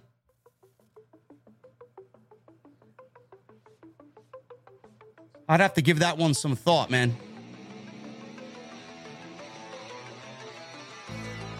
Shayna Baszler needs her old theme back, absolutely. That shit sucks. And Sasha Banks and Naomi, uh, I don't know where they're going to land, but uh, in, in, the next month, in the next four weeks or so, I think they'll back. I, I think they'll be back on television. Jen House with a 10 month membership. Thank you, Jen. Kevin Dunn, Wood, and Bruce saturated this show. Get them out. OTS for life. The Visionary with a three month membership. I thought you just signed up earlier, bro. Now it says three months. Do you still expect Cody to be pushed under Triple H, even though they don't like each other as much? Yes, I do. Triple H is always about what's best for business, bro. Furious Nation with a $5 super chat. Also, I heard about Velveteen Dream today being arrested. Guy has nobody but to put himself to blame. Such a shame. Absolutely. Daylin with a 499 super chat. Daylin says, Get him out! Get him out.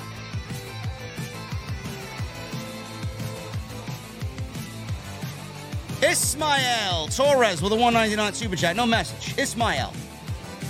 Why are you shy in the beer garden, bro? This is not the place to be shy, okay? Furious Nation with a $20 super chat. I'm so happy the name edict is gone and that we have Matt Riddle back. Hopefully, Tommaso Ciampa is next. Change is being seen and felt, yet some people online will still find ways to complain. It really pisses me off. Furious, let them complain, bro. They're a bunch of fucking irrelevant, unknowledgeable has beens, geeks, virgins. Don't worry about it. Hooligrim, $5 super chat. I think maybe Tony Khan is taking the wrong kind of bumps if you catch my drift. I'll, I'll, leave that to TK, bro. Thank you, Hooligrim. And Furious Nation with a $10 super chat. Furious, thank you for the generosity lately, brother. I appreciate you, man. Kicking ass with these super chats lately. And with Dominic Mysterio on the Judgment Day, could you see Rhea Ripley and Dominic paired similar to Eddie Guerrero and Chyna back in 2000? Yes, I can. That may actually be the foundation and the influence for what we're seeing here. And I think that's great. I really do.